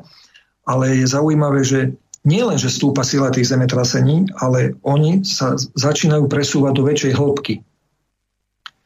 No, na jednej strane sa zdá, že keď je zemetrasenie, dajme tomu rovnakej magnitúdy, hej, zoberme si, že zemetrasenie magnitúdy 6, ak je plitko, ak je v nízkej hĺbke, ja neviem, 5-10 kilometrov, tak sú na povrchu znateľné silné poškodenia. Padajú, rúcajú sa budovy, praskajú cesty a tak ďalej, potrubia sa trhajú a podobne. Ak je to isté 6-stupňové zemetrasenie v hĺbke, ja neviem, 300 kilometrov, tak ľudia pocítia nejaké otrasy, ale keďže sú už tak vzdialení od toho hypocentra, tak tie prejavy na povrchu nie sú až také silné. Sú ako keby rozložené na väčšiu plochu. Nie sú také intenzívne práve nad, nad tým hypocentrom. Ale to, že sa presúvajú tie zemetrasenia do väčšej hĺbky, znamená, že v tej veľkej hĺbke, kde je rozžeravená magma, tam dochádza k zlomom a stadiaľ začínajú prchať určité veci na povrch, ktoré by sa ináč nedostali hore, lebo tie plitké zlomy praskliny v zemskej kôre na povrchu do pár kilometrov alebo nejakých 10-20 kilometrov, 50 dajme tomu, tie nejdú do tých žeravých hĺbok. Ale 300-700 kilometrové a tak ďalej pukliny a možno v blízkej budúcnosti ešte oveľa hlbšie, tadiaľ už môže prichádzať oveľa väčšia hrozba. A to, že táto prenikajúca rozžeravená hmota z e, jadra planéty alebo z centra našej planéty sa dostáva bližšie k povrchu. Na to je opäť množstvo dôkazov. Boli na konferencii predstavené aj graficky znázornené a tak ďalej. Ale ja chcem upozorniť len na to, že, že vďaka tomu sa zahrievajú spodné vody, ktoré sú v, hlbši, v hlbších vrstvách Zeme. Tá voda doslova vrie. Tá voda je v podstate, keby nebola v takom tlaku, keby bola pri povrchu, tak to je, to je para. To je 200 stupňov alebo 300 stupňov má tá voda. A toto postupne sa dostáva na povrch. Vyparuje sa to a preto sú také obrovské náhle dažde alebo lejaky z ničoho. Hej, lebo to, dojde proste cez nejaké tie zemské slomy dochádza k oveľa väčšej evaporácii alebo teda vyparovaniu tejto podzemnej vody. Na druhej strane uniká množstvo rôznych plynov, takisto cez tieto praskliny a pukliny, ako sú metán, aj CO2, aj CO, aj ostatné proste rôzne plyny, ktoré jednak e, narúšajú ozónovú vrstvu, ktorá nás chráni pred ultrafialovým kozmickým žiarením v našej atmosfére a na druhej strane podporujú vznik požiarov. Proste dodávajú spaľovací materiál. Drevo zhorí za niekoľko hodín v tom lese a tam požiar trvá ďalšie dva týždne alebo ďalšie tri mesiace. Tam už nemá čo horieť, veď všetko drevo už zhorelo a stále tam horí. No horí preto, lebo zo zeme vychádza horľavý plyn, vodík, metán a tak ďalej. Hej, čiže toto sú veci, ktoré z antropogény CO2 alebo naše kravičky alebo ja neviem čo, dízlové autá ako nemajú šancu nejakým spôsobom tomu ani zabrániť, ani to nezhoršujú. Keď tak naozaj len kozmeticky. No a ešte jednu vec by som chcel akože v tomto mojom vstupe povedať e, o atmosfére. My všeobecne si myslíme, že atmosféra to je nejaký taký zemský obal, akože nad nami, že na jednej strane je tam kyslík, ktorý môžeme dýchať, troška nám tam plávajú oblaky, alebo svieti slnečko a potom tam hore vyššie nás ako keby chránil. Vravím to tak troška detsky alebo laicky, hej, nechcem to zjednodušovať, len nechcem sa hlboko vchádzať do tej problematiky, tak len tak ako keby ilustračne. Takže tam proste nás to chráni pred kozmickým žiarením. No lenže atmosféra, väčšina ľudí to možno vie, ale atmosféra nie je jednoliatá vrstva. Ona sa skladá z určitých takých prísne oddelených ako keby poschodí alebo vrstiev. Každá má úplne iné chemické, fyzikálne a ja neviem aké vlastnosti. A čo je zaujímavé? Vedci, ktorí, alebo vedci, no, to, čo sa propaguje na Zemi nejakým spôsobom, na čom sa zarábajú veľké peniaze, to je to, že sa hovorí o tom, že sa zohrieva termosféra. To je tá najnižšia, e, pardon, troposféra, pardon, troposféra, najnižšia vrstva atmosféry, ktorá dosahuje zhruba do 10-11 kilometrovej výšky nad zemským povrchom. Áno, to je pravda. Ale my už vieme, že ona sa neotepluje kvôli tomu, že proste nejaké továrne alebo elektrárne pália uhlie, plyn alebo ja neviem čo, ale práve tým, že magma a to, to všetko, to žeravé vnútro sa blíži, bližšie k povrchu a že pribúda vodnej pary vo vzduší, ktoré je najsilnejším skleníkovým plynom. To je jedna vec. Lenže už sa zamlčiava, alebo vôbec sa o tom nehovorí, že ďalšie vrstvy, ktoré sú na troposférou, čiže stratosféra a mezosféra, ktoré sú 50 až 80 kilometrov nad, e, našou, nad povrchom Zeme, sa medzi tým za posledných 20 rokov obrovsky ochladili. A môže sa stať, a pravdepodobne sa to v blízkej budúcnosti bude stávať čo najčastejšie, že dôjde k určitým ako keby poruchám v tej našej troposfére, ktorá je zohriata a z ničoho nič príde arktický vzduch, na, nad, určité, nad určité územie. Predstav, ľudia si to ťažko dokážu predstaviť, že behom niekoľkých hodín sa môže teplota vzduchu zmeniť o 30-40 stupňov. Bolo plus 10 a odrazu je minus 38. Behom dvoch, troch hodín. Toto sa kľudne môže stať. Áno, ono sa to postupne potom nejak vyrovná, ale tie prvé hodiny alebo prvé dni to môže urobiť obrovskú paseku, môžu popraskať potrubie, voda a tak ďalej. Automobily sa nebudú dať naštartovať. Na ľudské zdravie proste to je obrovský teplotný šok a tak ďalej a tak ďalej. A ešte jednu vec chcem k tej atmosfére povedať. Nechcem to tu veľmi naťahovať, lebo nemáme tak veľa času. Na samom vrchu je ešte tzv. termosféra, tá sa rozkladá až do skoro 700 km od teda povrchu našej planéty. A tam bolo pozorované to, že v posledných rokoch prúdko zredla. Alebo znížila sa jej hustota. A termosféra bola tá, ktorá najviac zachytávala to žiarenie kozmické a teraz, keď je rečia, tak čo bude zachytávať to kozmické žiarenie? Hej, čiže vidíte, tých, tých vecí, ktoré boli spomenuté na konferencii, je také, taká masa, že ono sa to ťažko dá do 10, 15 alebo 20 minút nejak obchať, aby to bolo nejaké ucelené, ale ak diváci položia nejaké otázky, možno sa k tomu v tej ďalšej časti relácie ešte vrátime, ale ja by som, ja by som poprosil teda do režie taký malý predel medzi týmto, nechceme to vrať, že strašením, ale skôr objektívnym objektívnym informovaním obyvateľstva, aby sme prešli aj k tej, teda k tej e, časti záverečnej, čo bude Mirko hovoriť o, o tom východisku, ako z toho von, ako si to predstavujeme, ako, to, to, ako toto všetko my môžeme zvládnuť, ako to môže, môžeme prežiť, tak ja by som poprosil režiu o pesničku, ktorá urobí taký pekný predel.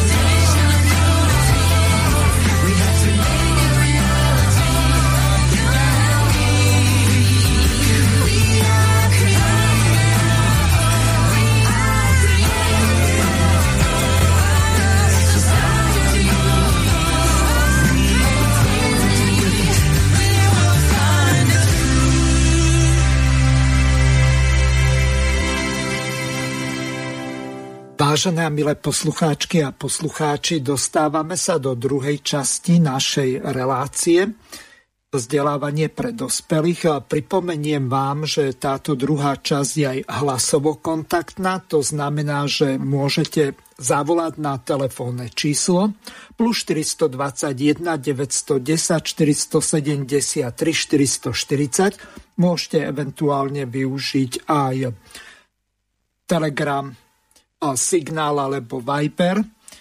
Samozrejme, pokiaľ máte záujem, tak je vám k dispozícii aj druhá štúdiová skypová adresa livestudio.bb.juh, takže pokiaľ budete mať záujem, tak môžete sa dovolať aj cez Skype. A ja teraz Mirkovi Kasánovi odovzdávam slovo, aby pokračoval ďalej. Prišli nám aj nejaké otázky, ale to dáme asi až v tej tretej časti relácie, takže nech sa páči, Mirko má slovo. Ďakujem, ďakujem pekne za slovo aj za tento poskytnutý priestor. A ja nadviažem na tú pesničku, ktorú sme počuli. Tá pesnička sa volá Čas pravdy a bola špeciálne natočená pre konferenciu Globálna kríza Čas pravdy, o ktorej sa dneska rozprávame. A táto pesnička už je zverejnená na YouTube, to znamená, ak si ju poslucháči chcú nájsť, tak e, musia zatiaľ napísať anglický názov Time for the Truth and, e, a, a takýmto spôsobom tú pesničku môžu, môžu nájsť. A my dneska sme otvorili a, veľmi dôležité témy a je vidieť, že ten rozsah e, tých tém, ktoré sme dneska otvorili, je naozaj veľmi široký a preto aj e, tá konferencia, o ktorej sa dneska rozprávame, ona má 12 hodín a sú tam veľmi podrobne tieto témy rozobraté a obsiahnuté.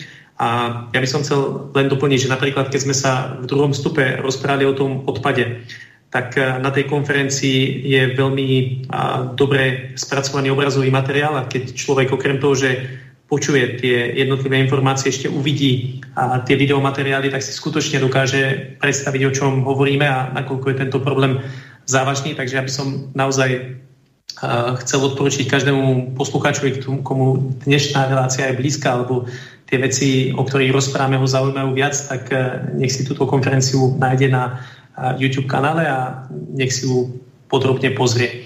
Takže to k tomu a teraz e, ja by som chcel trošku porozprávať o východisku e, z danej situácie. Ja si pamätám, keď som sa stretol s tvorivou spoločnosťou, tak e, sme sa rozprávali o spotrebiteľskom alebo konzumnom formáte. Mne to nebolo úplne jasné, že čo to je.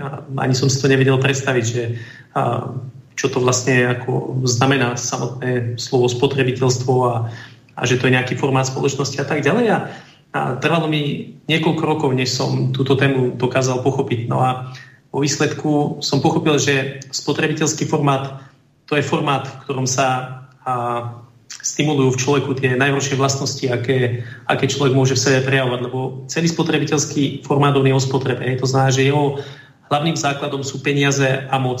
A teraz v podstate z toho všetko vyplýva, že keď v spoločnosti na prvom mieste sú peniaze, dneska to vieme, že ľudský život nemá prakticky žiadnu hodnotu. Že proste biznis, peniaze sú na prvom mieste a to, že niekde zomierajú ľudia od hladu alebo že nemajú kde bývať a, a že si nemajú za čo dovoliť zaplatiť ani účty za bývanie za elektriku a tak ďalej, tak to prakticky nikoho nezaujíma.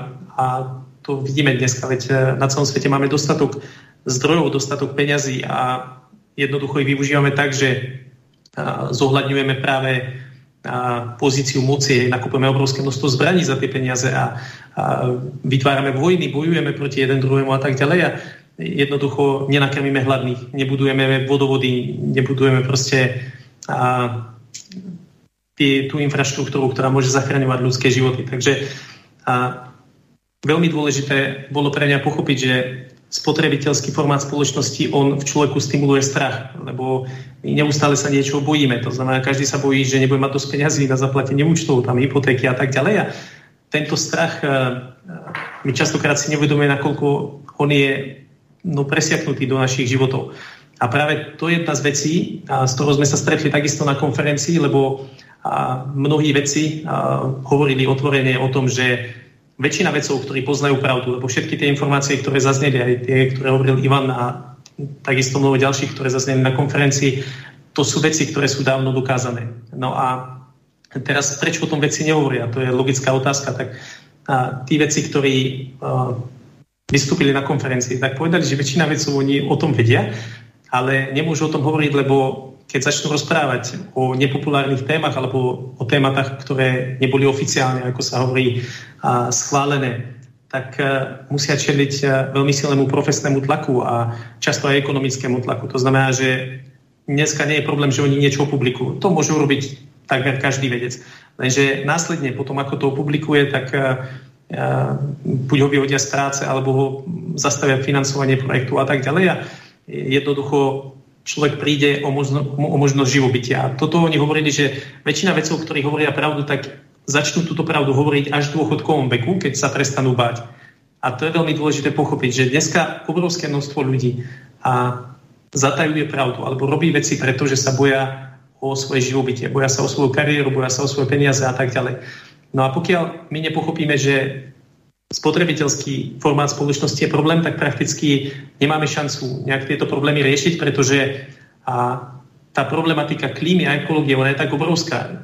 To je proste, vyžaduje naozaj všetkých ľudí z celého sveta, aby sa spojili, aby tieto otázky začali otvárať a aby spoločne hľadali riešenie. Veď ja tým, že pracujeme na tom projekte už eh, dlhú dobu, často sa účastním rozhovorov na rôznych úrovniach, či už s obyčajnými ľuďmi, regionálnymi politikmi alebo vrcholovými politikmi. A teraz vidíme, že každý ten politik on väčšinou sa snaží nejak eh, povedzme, prebrať zodpovednosť za tú svoju agendu. To znamená, regionálny politik on vidí problematiku regionálne, a štátny politikom vidí na, napríklad nejakú národnú politiku a potom máme rôzne a, medzinárodné politické zoskupenia ako OSN a ďalšie, kde a, tí politickí reprezentanti, ktorí sú v týchto zoskupeniach, tak a, väčšinou a, akoby obhajujú alebo preberajú nejakú zodpovednosť za tú politickú agendu tej alebo inej organizácie.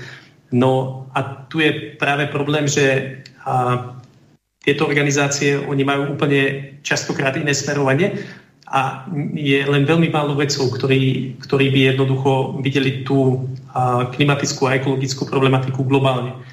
A toto je ten najväčší problém, že na to, aby sme dokázali povedzme tie problémy nejakým spôsobom riešiť, tak prvé, čo treba, tak treba uvidieť tú problematiku z globálneho hľadiska a, a potom začať vytvárať nejakým spôsobom tieto riešenia. A dneska vlastne celá spoločnosť je nastavená takým spôsobom, že a sa prijalo, že za klimatické zmeny môžu ľudia a táto pozícia bola vlastne ako potvrdená takisto organizáciou IPCC, to znamená prvýkrát e, to bola, táto informácia prebehla v roku 2001, kedy vlastne správe IPCC bolo, alebo IPCC a anglicky e, bolo povedané, že e, ako hlavným problémom uteplovania klimatických zmien sú ľudia, potom v roku 2005 to bolo potvrdené, a toto je vlastne oficiálna pozícia. A pokiaľ sa táto pozícia nezmení, a na to, aby sa zmenila, tak je potrebné, aby bolo dostatok vecov, ktorí túto problematiku uvidia z globálneho hľadiska. A, tak e, pokiaľ sa táto pozícia oficiálna nezmení, tak jednoducho smerujeme k zániku ľudskej civilizácie. No a, a to, to je ako keby obrovský problém. No pokiaľ tú problematiku pochopíme. A, lebo to je prvé, čo musíme spraviť, že pokiaľ tú problematiku pochopíme správne, tak e, všetky tie hrozby, ktoré dneska no, predstavujú reálnu smrteľnú hrozbu, tak my môžeme obrátiť na problém, ktorý je síce zložitý, ale ktorý dokážeme riešiť. A toto je veľmi dôležité pochopiť, že my ako ľudia máme dostatok zdrojov, máme obrovský ľudský potenciál, dokážeme všetky tieto veci vyriešiť, ale dokážeme to spraviť len v prípade, že zmeníme spotrebiteľský formát spoločnosti na tvorivý, teda na formát spoločnosti, kde sa ľudia nebudú bať, kde sa nebudú bať hovoriť pravdu a vlastne tá pravda privedie k tomu, že jediným východiskom, ako tieto problémy riešiť, je zjednotenie, lebo tie problémy sú tak globálne, tak obrovské, a že prakticky nie je možná byť vyriešila nejaká krajina, nejaký spolok, nejaká komunita, ne, ja neviem, proste ako, ako by neboli títo ľudia schopní, tak e, jednoducho naozaj tie problémy a tým, že sa týkajú celej planety, vesmírnych cyklov a tak ďalej, tak je naozaj potreba a jednota všetkých ľudí na celom svete. A toto zjednotenie je možné v prípade, že ľudia pochopia skutočnú pravdu, nakoľko tieto veci sú dôležité. A že to riešenie je tak obrovské. keď si zoberieme nejakého politika, teraz si vezmite, že politici oni sa stretávajú a rozprávajú o klimatických hrozbách, lebo ľudia to vyžadujú, hej, konajú sa demonstrácie a tak ďalej. A ako už bolo povedané, uzatvárajú sa dohody, ale tie klimatické zmeny oni napredujú tak rýchlo, že my nestíhame uzatvárať nové dohody. No a ktorý politik teraz pôjde napríklad do klimatických zmien, keď vie, že tam nemôže nič zmeniť. Hej. To znamená, že oni jasné, že to budú nejakým spôsobom robiť, ale väčšina tej agendy bude aj tak sa venovať iným sociálnym problémom spotrebiteľského formátu, lebo to všetko treba riešiť. Takže toto je jedna z vecí, ktorú treba pochopiť, že my nemôžeme preložiť túto zodpovednosť na politikov. A keď otvorene a keby boli otvorené diskusie s, s ľuďmi, ktorí vlastne sú naši politickí reprezentanti a oni by hovorili pravdu, tak väčšina z nich povie, to sa nás netýka, to má ešte čas, to ešte počká a tak ďalej. A dneska som čítal článok, kde klimatológ Pavel Matejovič povedal, že odkladanie riešenia klimatickej krízy je civilizačná samovražda. A v súčasnej dobe je to skutočne tak, že pokiaľ my nezačneme tieto otázky riešiť už dnes, tak eh, každým dňom sa približujeme skutočnej civilizačnej samovražde, lebo ešte pred niekoľkými rokmi, keď sme informovali o klimatických hrozbách, tak eh, bolo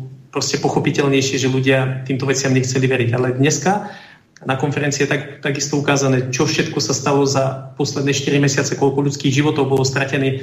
A čo je paradox, že a, prakticky najviac a, ľudských životov, ktoré boli stratené, tak boli stratené v dôsledku znečisteného vzduchu a znečistenej vody. Hej, že vlastne tie klimatické zmeny aj oni samé o sebe a odnášajú kopec, kopec životov, ale veľká časť povedzme tej problematiky je takisto vyvolaná ako nami ľuďmi a prakticky dneska obrovské množstvo ľudí nemá prístup k pitnej vode, k, k, tam už nedýcha čistý vzduch a tak ďalej. To sú všetko problémy, ktoré, ktoré my musíme riešiť už dneska, pretože každú minútu a ktorú čakáme každý deň, ktorý strácame, tak jednoducho to stojí a ľudské životy. A je jasné, že spotrebiteľskom formáte spoločnosti ľudský život nestojí nič. No, musíme naozaj postaviť na prvé miesto hodnotu ľudského života a to je prvá osnova, to je základ tvorivej spoločnosti, že ľudský život je na prvom mieste a všetko v spoločnosti by sa malo robiť pre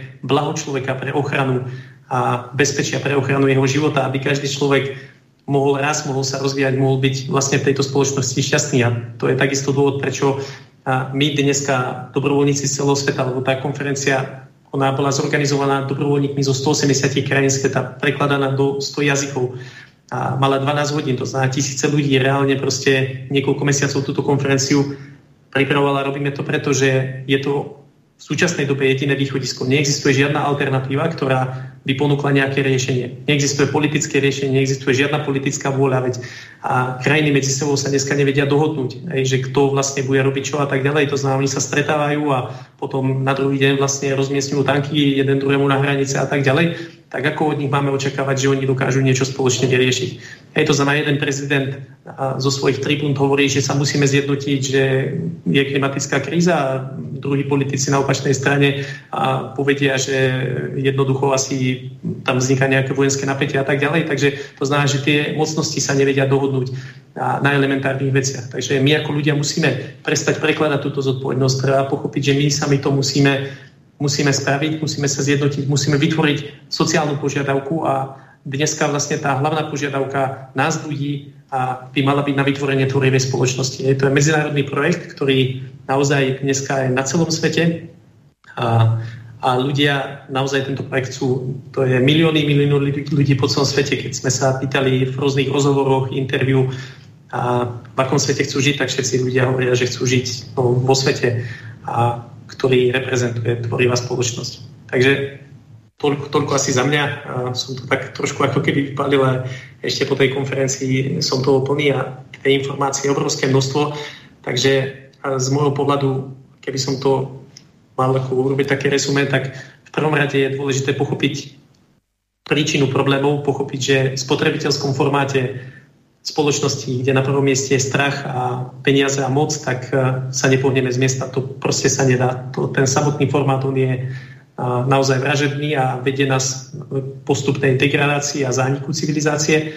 No a prvé, čo treba zmeniť, tak treba zmeniť ten formát spoločnosti, aby sme vytvorili také podmienky ľuďom vo svete, aby všetci veci začali robiť skutočnú vedu, aby sa cítili slobodní, aby začali hovoriť pravdu a už keď budeme počuť pravdu, tak my ako ľudia určite, či už na základe púdu sebezáchovy, či na základe najlepších pohnutkov, pohnutok, ktoré sú v človeku, tak sa veľmi radi pripojíme, spoločne sa zjednotíme a dokážeme, dokážeme tento svet zachrániť.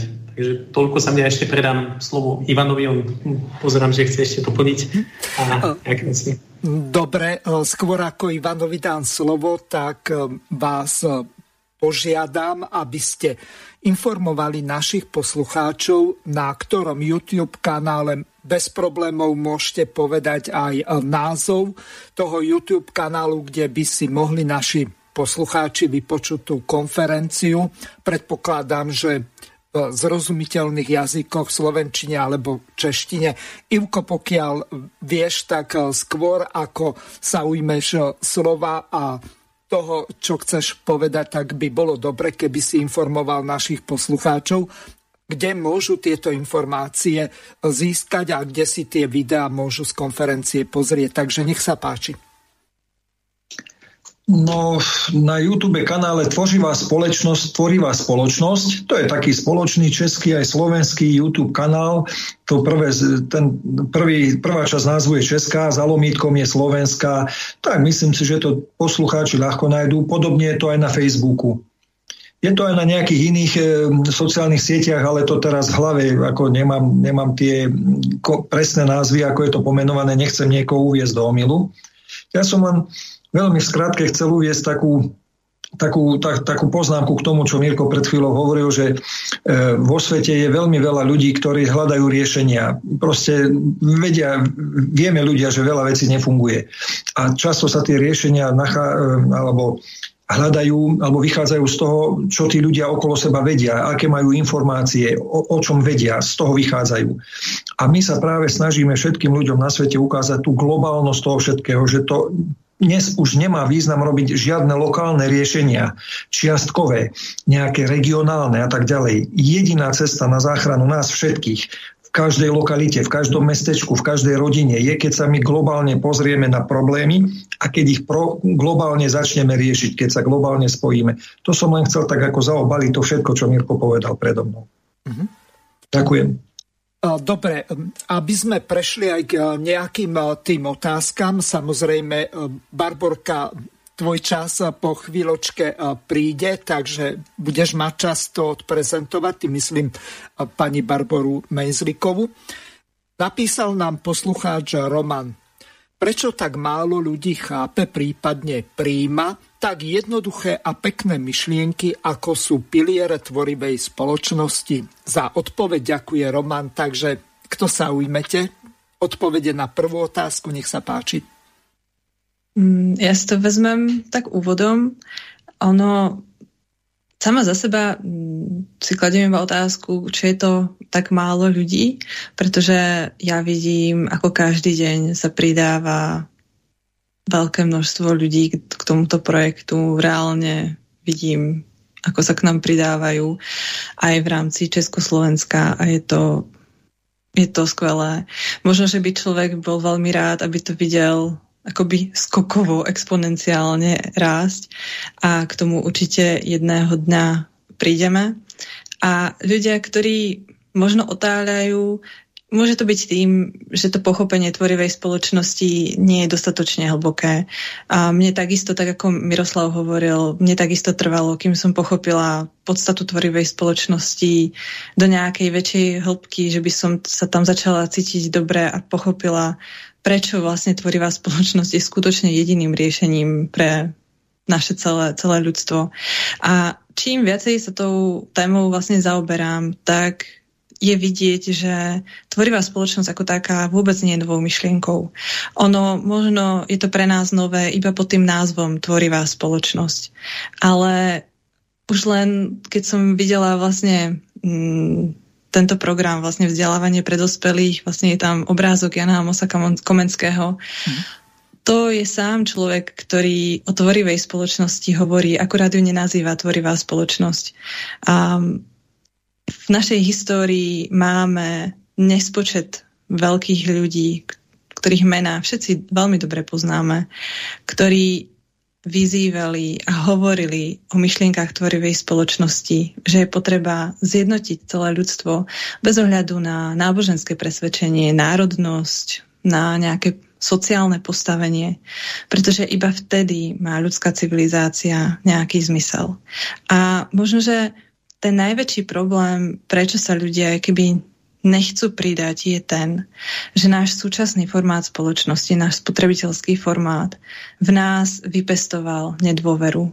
Nedôveru v systém, nedôveru v to, že existuje riešenie, že by niekomu na nás záležalo, že sme dostatočne dobrí, aby sme si navzájom pomáhali, pretože uh, naša každodenná skúsenosť tomto formáte je, že za všetko, na všetko vlastne dopláca obyčajný človek vo svojom bežnom živote. Všetko musí zaplatiť, všetko musí doplatiť.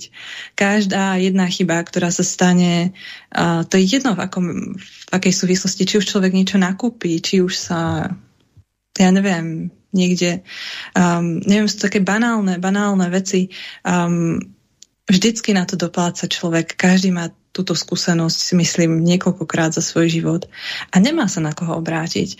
A je postavený do takej tej situácie, do toho presvedčenia, že ak sa o seba nepostará sám, tak sa nepostará vlastne o neho nikto. A tým pádom je tam to zúženie tej pozornosti na to vlastné prežitie, vlastne už bez ohľadu na to mm, svoje okolie. Aj keď to je keby na, tú prvú, na ten prvý pohľad tak človek nevníma, pretože všetci o sebe vieme a cítime hlboko vo vnútri, že sme dobrí ľudia, že chceme dobro a že všetkým prajeme dobro. Akurát ten formát spoločnosti nás tlačí do rozhodnutí, ktoré nám idú koľkokrát vlastne proti svedomiu, ale my nemáme vlastne na výber. A preto riešenie vo forme tvorivej spoločnosti a môže byť je keby na prvé počutie ťažko uveriteľné, že to riešenie existuje. Ale práve mm, možno najlepším príkladom je práve samotná tvorivá spoločnosť. Všetci účastníci, ktorí vlastne venujú svoj voľný čas tomuto projektu a realizujú vlastne množstvo projektov a globálne konferencie. Vezmite si, tá konferencia sobotná bola prekladaná do 100 jazykov boli tam hostia z celého sveta a všetci účastníci ju pripravovali vo svojom voľnom čase po práci, po nociach. Ten potenciál, ktorý je, keď sa ľudia spoja, um, pracovali na tom ľudia, ktorí rozprávajú rôznymi jazykmi, koľkokrát naprieč, proste sa hľadá nejaký spoločný jazyk, akým sa dohovoriť. A ono to ide. Ono tie konferencie ukazujú, že to ide. A teraz si predstavte to zjednotené ľudstvo, ktoré má ten jediný cieľ, aby prežil, prežila ľudská rasa, aby sme vystávali svet dôstojný nám a pre naše deti, pre naše budúce generácie, aby sme im odovzdali svet, ktorý je v poriadku, my to dokážeme obrovskou rýchlosťou. A to jediné, čo stačí, je to ucítiť a uveriť tomu a pridať sa. Mm-hmm. Začať to podporovať. A ďalšia otázka. Poslucháč Milan nám napísal. Dobrý večer. Aký majú vaši hostia názor na zálohovanie PET fliaš? Neskončia tieto PET fliaše niekde na skládke? Ďakujem za odpoveď a prajem vám pekný večer. Ja to ešte e, doplním aký osud bude tých eh, PET fliaž, keď eh, budú vykupované, zálohované, nesmú sa pokrčiť, eh, to znamená, platí určitá zásada, že keď dávame tie PET fľaše a podobný plastový odpad do tých kontajnerov, tak tie fľaše, aby čo najmenší priestor zabrali v, na tej skládke alebo kdekoľvek sa oni uskladnia, tak by mali byť eh, krčené, eh, skrátka zašrobované a tak, aby ten objem tých fliaž bol čo najmenší. Tu je eh, presne opačný proces, to znamená, že oni by mali byť také, ako keby to naozaj boli ako tie vratné láhve, ktoré bývali kedysi zo skla a za socializmu sa vykupovali po korune. Takže pokiaľ máte nejaké bližšie informácie, tak nášmu poslucháčovi Milanovi môžete vysvetliť, že ako to vlastne bude s tými PET fľašami, či naozaj neskončia niekde na skládke, hoci máme s nimi zaobchádzať starostlivo. Ďakujem. Ja si dovolím odpovedať na túto otázku, lebo my sme mali vlastne skúsenosť s novinármi, ktorí umiestnili sledovacie zariadenie, to PET fľaše, lebo chceli vidieť, že čo sa s tou fľašou deje a nakoniec sa ukázalo, že nie sú tieto PET fľaše recyklované my sme aj tohto novinára pozvali, nech sa zúčastní konferencie, ale oni účasť na konferencii odmietli. Povedali, že našu prácu sledujú, ale no, v danej situácii, v danej chvíli sa tejto konferencie účastniť nechceli. Ja nie som teda odborník na PET flaše a sám recyklujem, musím povedať, lebo stále vnútri verím, že aspoň časť toho, toho odpadu vlastne a sa niekde akoby zrecykluje, takže myslím, že všetko, čo ľudia robia, keď e, veria v to, že a sa ten odpad e, zrecykluje, tak e, tam je dôležitý ten vnútorný postoj toho človeka, že je tam snaha robiť niečo pre túto planetu a už potom je jasné, že tá zodpovednosť a tej ďalšej recyklácie na, na, na tých ľuďoch.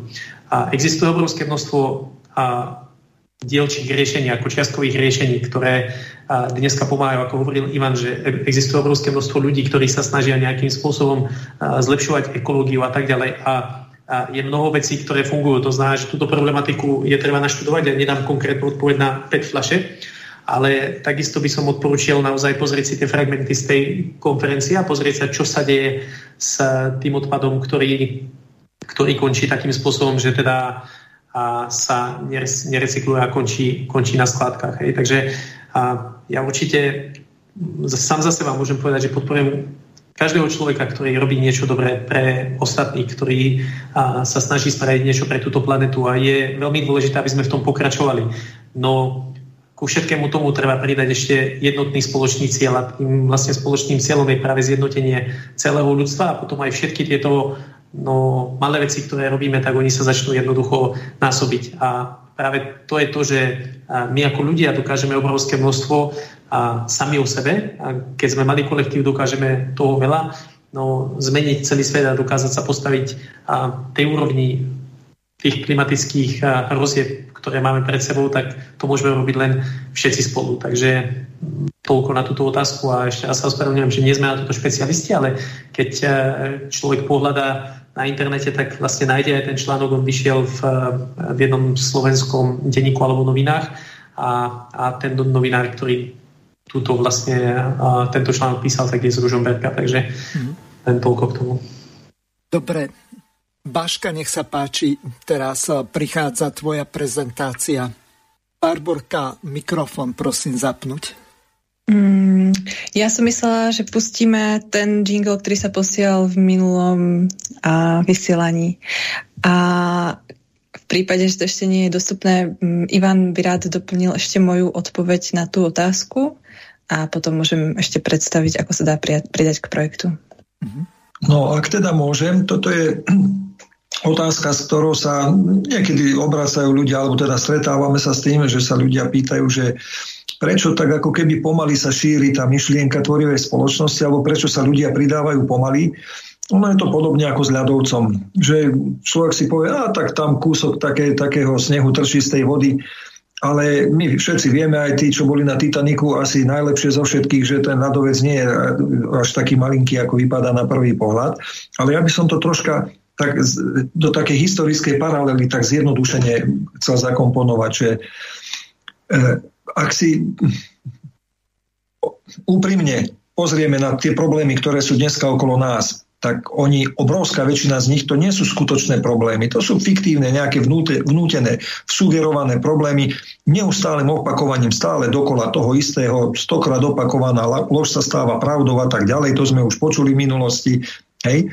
Ale čo je zaujímavé, že používajú sa minimálne dva Môže ich byť samozrejme aj viac nejaké alternatívne alebo protichodné, alebo dokonca až antagonistické, ako keby pohľady na vec. Vajcia sú škodlivé na cholesterol, vajcia sú zdravé, mlieko škodí na to, mlieko je zdravé, fľašky treba krkvať, fľašky treba nafúkovať. Rozumiete, slanina škodí, slanina neškodí a tak ďalej. Očkovanie, neočkovanie, nechceme do týchto tém, lebo proste ich je spústa okolo nás. Slovan a Spartak, hej, keď to zjednoduším.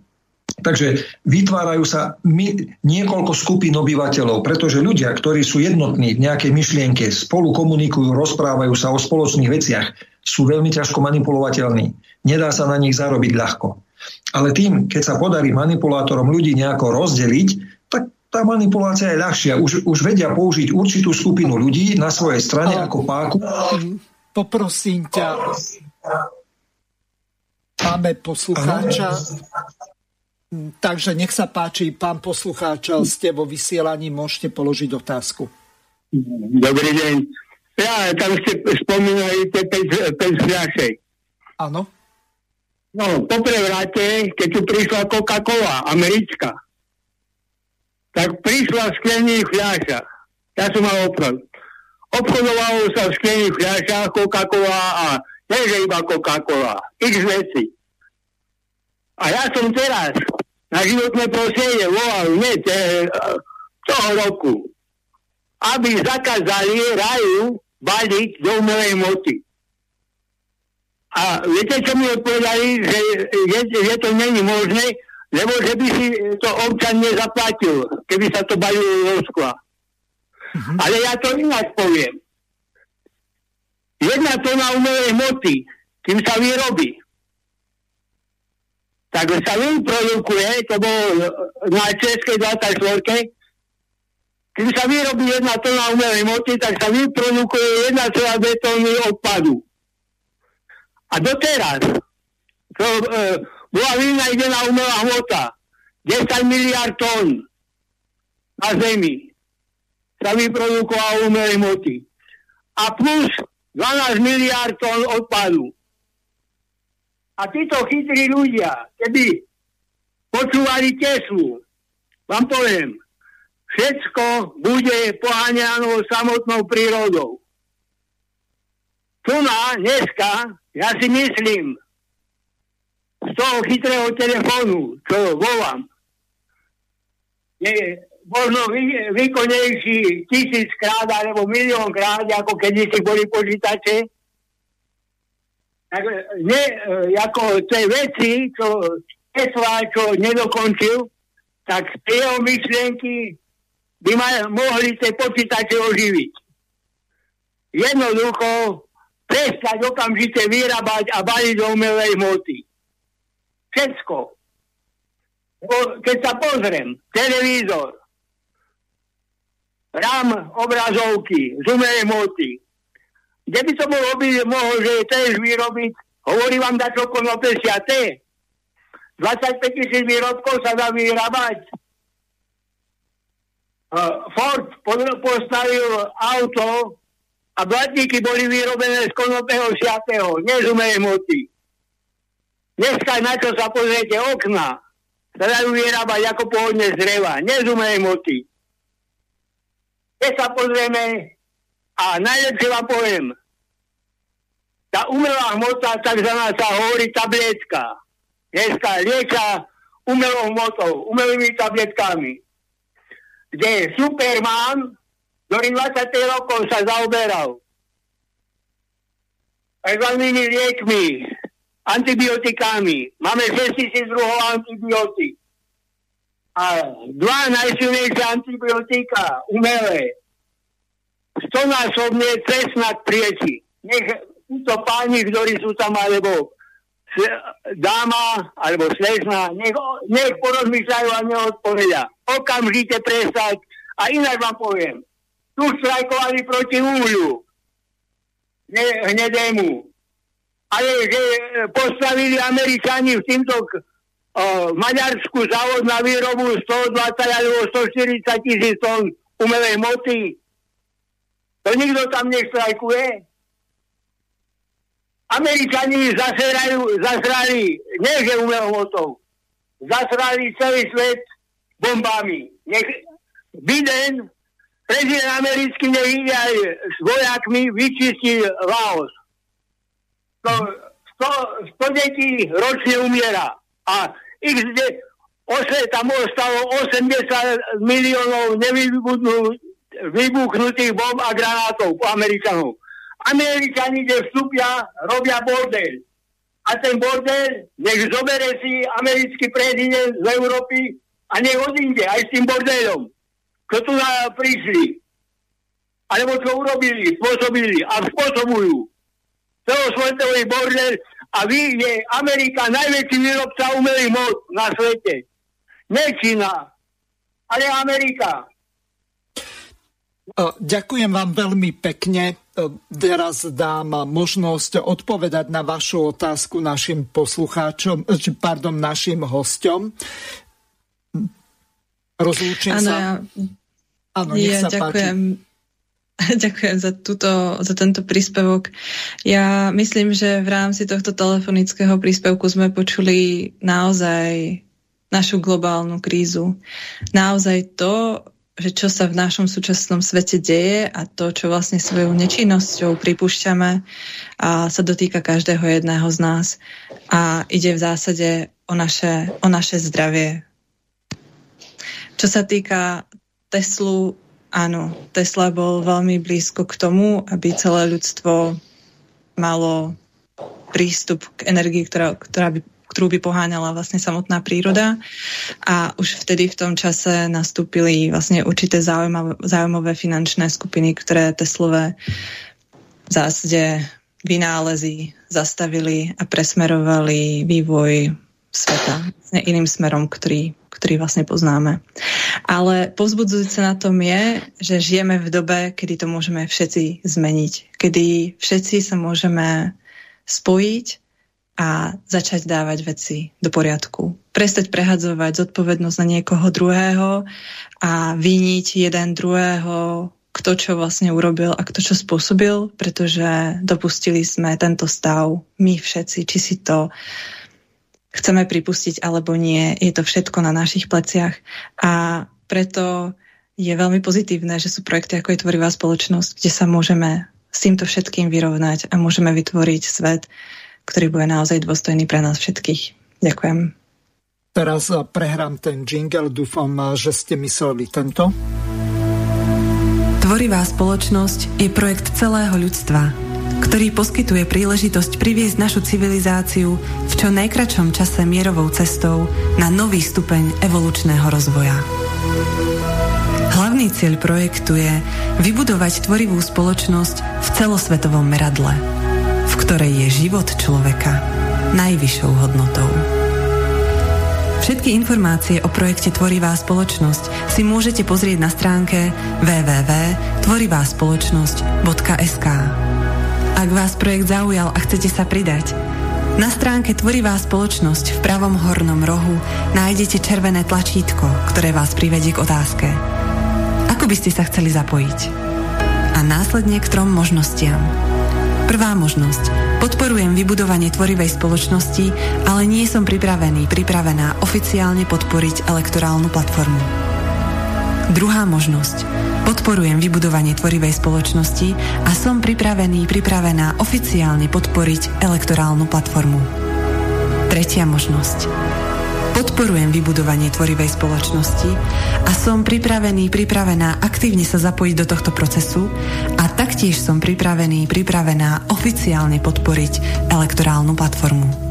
Takže vraciam vám naspäť slovu budete môcť eh, pokračovať. Do konca relácie nám už eh, zostáva len eh, nejakých 13 minút, tak nech sa páči. Neviem, či sú teda ešte nejaké otázky divákov, no. ak nie, aby som ešte dokončil ten svoj vstup, ak môžem. Áno, nech sa páči, zatiaľ neprišlo viacej otázok, aspoň pokiaľ prídu, tak, alebo niekto zavolá, tak ťa preruším. A máme poslucháča. Nech sa páči, e, ste vo vysielaní, môžete hovoriť. Dobrý večer, Martin pri telefóne. E, počúvam vašu debatu, ale prepašte, ako neurazte sa, ale prípada, prípada mi to ako keby tam boli nejakí jeho vystie, stále vysmiatí a no, spojme sa a toto všetko stále optimisticky naladený, ale uh, tak to asi sa svet nezmení. Neviem, hovorí vám niečo meno Clay Cameron Peterson. To bol, to bol bojovník uh, za to, že sa napríklad odstranilo olovo z benzínu, hej? Ano. A ne, nedosiahol toho tak, že pomer sa spájať a tieto akože bláboli okolo toho, ale jednoducho išiel tvrdo za tým, bol to vedec a dosiahol to a zmenilo sa to a pomohlo celú ľudstvu. Čo tým chcem povedať? Zrobme si napríklad takú Grétku, hej. Ja nesúhlasím s veľa vecmi, ale urobila humbuk a presadila uh, celo, celosvetové určité, určité smerovanie, určitý skupín a určité zmeny dosiahla, hej. A teraz tu ide o to, že v spoločnosti musí vzniknúť uh, objednávka aj tej spoločnosti na zmenu toho systému. A každý chce vlastne žiť v, tej, v, tom lepšom svete. Ale ešte stále to prebíjajú jednotlivé lobistické skupiny, či už ropných spoločností, alebo uh, uh, týchto veľkých korporácií, ktoré vyrábajú tie plastové flašky a uh, jednoducho škodia tomu svetu. Ale uh, vy nemôžete chcieť, ja neviem, od elektrikára, alebo od toho, uh, kto dojí kravy, alebo ten, čo predáva papier, aby E, rozmýšľal, respektíve konal v týchto veciach. Na toto máme svojich ľudí, máme na to svojich vedcov. Každý štát má ministerstvo životného prostredia a pokiaľ tieto kapacity, ktoré sú na to školené, ktoré tá spoločnosť vlastne na to ich spravila, sa nespoja, nezačnú bojovať jednoducho aj súdnou cestou, tak potom ako, prepašte, ale takéto spolky fakt, fakt ako nedosiahnu nič. Mhm. Jednoducho môže to prezať autority, a musia tie autority bojovať a urobiť rázne kroky a nielen takéto svetské reči. Mm-hmm. Ďakujem pekne, dovidenia. Ja tiež eh, ďakujem. Ivan, nech sa páči, môžeš reagovať eh, na pána poslucháča. Ja som veľmi rád, že pán posluchač zadal takúto otázku, lebo ono to je vlastne úplne v súvisí s tým, čo som chcel povedať. Takže možno mu takáto odpoveď pomôže. Prečo sme my ako keby vysmiatí, ako keby jeho vystí, hej, v úvodzovkách podľa jeho názoru a že treba robiť nejaké konkrétne kroky. No, a chcem sa vrátiť k tomu, začal som tým, že aby nás mohol niekto manipulovať, musí nás rozdeliť. Keby nás rozdelil na dve skupinky, že treba ľavica, pravica, alebo vysoký, nízky, alebo tučný, chudý, to je jedno, tak skôr, neskôr by sa mohlo stať, že my by sme sa nejakým spôsobom medzi sebou dohodli a už by nás dlho nemohol, nemohol manipulovať. A keďže manipulátori toto všetko veľmi dobre ovládajú, tak oni sa do do nekonečna snažia atomizovať, rozdeľovať e, ľudskú spoločnosť na čo najmenšie jednotky, často protichodné. To znamená, že človek, ktorý v prvom prípade povie, sú dve skupiny ľudí. Jedni povedia áno, druhý nie, alebo za a proti.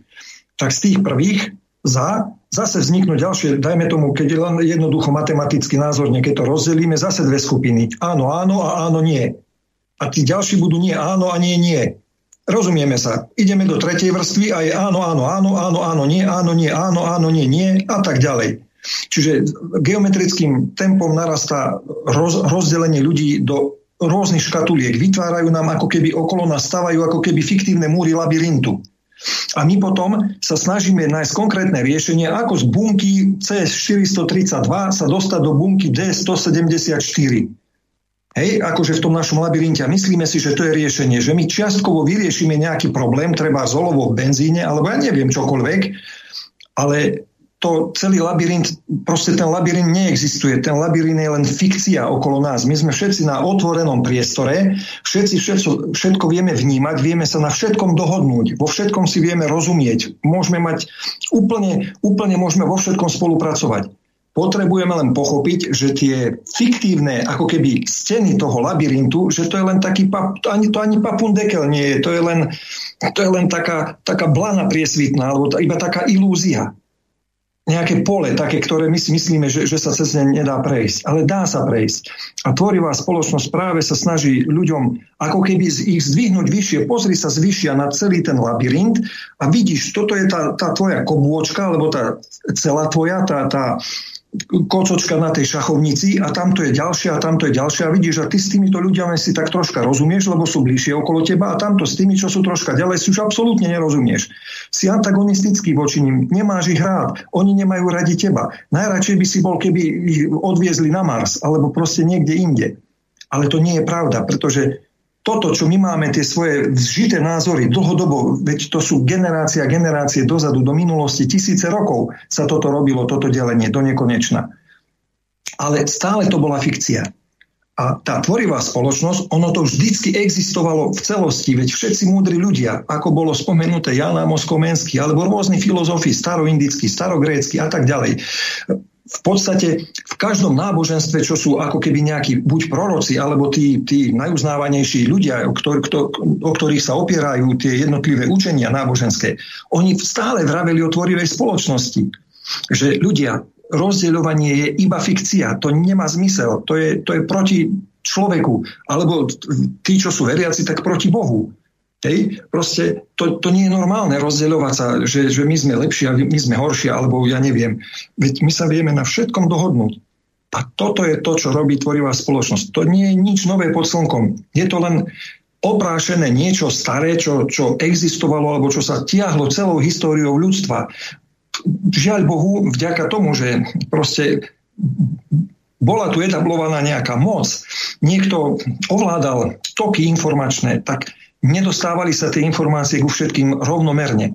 Dostávali sa len k úzkej skupine ľudí, ktorá na základe toho si udržiava moc, že má nejaké informácie. A väčšine ľudí sa podhadzuje miliarda informácií zbytočných, proste z, halda smetiska je v, hlave každého človeka, aby nevidel tú skutočnú pravdu, tú jednoduchú, to svetielko, tú, tú kvapočku, čistočku, že my sme všetci ľudia, my sa potrebujeme a máme sa radi. A o tomto je tvorivá spoločnosť. Nie je to žiadny jehovizmus, nie je to žiadne vychechtávanie, ale my postupne, ako pracujeme niekoľko rokov alebo mesiacov, kto ako, v tvorivej spoločnosti alebo týždňov, tak začíname tieto jednotlivé, ako keby deliace steny medzi tými fiktívnymi bunkami v tom labyrinte odstraňovať. Proste prestávame ich vnímať a rozširujeme si ten svoj pohľad. A preto stúpa naša sloboda, preto stúpa naše, naša, do, nie že dobrá nálada, to je blbosť, ako pozitívny pohľad na to, že, že veci sa dajú riešiť, sme všetci ľudia. Jednak ľahšie vidíme problémy, tie skutočné problémy, tie, čo sú mimo toho labyrintu. Lebo v tom labyrinte ani jeden problém nie je skutočný. To je všetko iba fikcia. Čiže neviem, či to bude dosť dobrá odpoveď k tomu benzínu alebo k tomuto, ale toto je ten, pod, toto je ten základ. Nie lokálne jednobunkovo alebo viacbunkovo niečo riešiť, ale na celej šachovnici. V rámci celého toho, toho priestoru, kde sa ten labyrint nachádza. Toto je to, to, tá, ten základ, tá podstata. Ďakujem. Napísal nám poslucháč Roland takýto e-mail. Pozdravujem všetkých. U veľa ľudí vznikajú pochybnosti, že nie je možné zmeniť svet. Nie je možné vybudovať tvorivý formát spoločnosti, pretože to nedovolia politici, alebo že ľudia sú egoisticky, ľahostajní a pasívni. Čo by ste povedali takýmto ľuďom, o ktorých u ktorých eh, vznikajú takéto pochybnosti. Ďakuje Roland. Ak môžem, tak eh, ja na túto otázku odpoviem. A ja už som sa s obrovským množstvom ľudí rozprával o tvorivej spoločnosti a ono sa to niekedy možno zdá paradox, lebo veľa ľudí hovorilo, že keď budeme rozprávať o projekte Tvorivá spoločnosť, tak eh, systém nám to nedovolí. Hej, že politici budú proti nám a tak ďalej. A skutočnosti sa ukazuje, že naj, najväčšie polená vlastne si hážeme my ľudia sami ako pod nohy a to tým, že počúvame presne tieto myšlienky. To znamená, že s absolútnou väčšinou ľudí, s ktorými sa rozprávam, tak a 80% približne, keby sme to mali, je to, je to taký ako keby triezvy odhad, keby sme to mali nejakým spôsobom rozdeliť, tak 80% ľudí si uh, myslí to, že on sám podporuje tvorivú spoločnosť, chce žiť v lepšom svete ale myslí si, že tí druhí ľudia sú natoľko skazení, že už eh, to proste nedokážeme. A ja vždy hovorím, že eh, odporúčam týmto ľuďom, aby sa porozprávali medzi sebou navzájom a jednoducho, aby tieto témy otvárali spoločne a potom uvidia, že absolútna väčšina z ľudí naozaj podporuje, podporuje uh, lepší svet, tvorivú spoločnosť a tak ďalej. A problém je ten, že a nemáme spoločný cieľ. To znamená, že nechápeme ako keby tú problematiku zjednotenia sa, že čo to znamená zjednotiť sa. A preto veľmi často a padáme, ako, ako aj Ivan hovoril, do rôznych ako iluzórnych problémov, ktoré nás rozdeľujú a, a veľa pozorností dávame práve týmto problémom. No keď začneme trošku kontrolovať svoje myslenie, svoje správanie a, a keď sa stretneme, začneme sa rozprávať o dôležitých veciach, začneme hľadať spoločný cieľ a práve tvorivá spoločnosť, to môže byť ako, ako spoločný cieľ vybudovanie tvorivej spoločnosti, tak naraz uvidíme úplne z iného pohľadu tých ľudí. Uvidíme, že nakoľko ľudia majú v sebe tú dobrú stránku, ľudskosť, na, nakoľko ľudia chcú žiť naozaj v tom lepšom svete. Je, tu je veľmi dôležité si uvedomiť, že v každom človeku sú aj tie dobré, aj tie zlé a vlastnosti, ako deťom sa to vždycky prirovná, že každý má v sebe toho bieleho a toho čierneho vlka, ktorého budeme krmiť, tak ten nás vyrastie. A to je dôležité si uvedomovať, že v každom kontakte s druhým človekom sa a vlastne toto prejavuje, že buď môžeme sa stretnúť a rozprávať sa o hlúpostiach, o nejakých veciach, ktoré, ktoré nás nejakým spôsobom neposúvajú dopredu, alebo môžeme naozaj vlastne ten čas využiť produktívne a stimulovať jeden druhom navzájom tie lepšie kvality. A to je práve na tomto je založená tvorivá spoločnosť, že tvorivej spoločnosti, či média, či proste celá spoločnosť, informácie, ktoré v tej spoločnosti budú, tak budú jednoducho stimulovať tie najlepšie kvality v človeku. Je to znamená, aby ľudia, keď sa stretnú, aby nemuseli riešiť problémy, ktoré nám vytvára a povedzme spotrebiteľský formát spoločnosti, ale aby sme sa proste smiali spolu, aby sme sa radovali.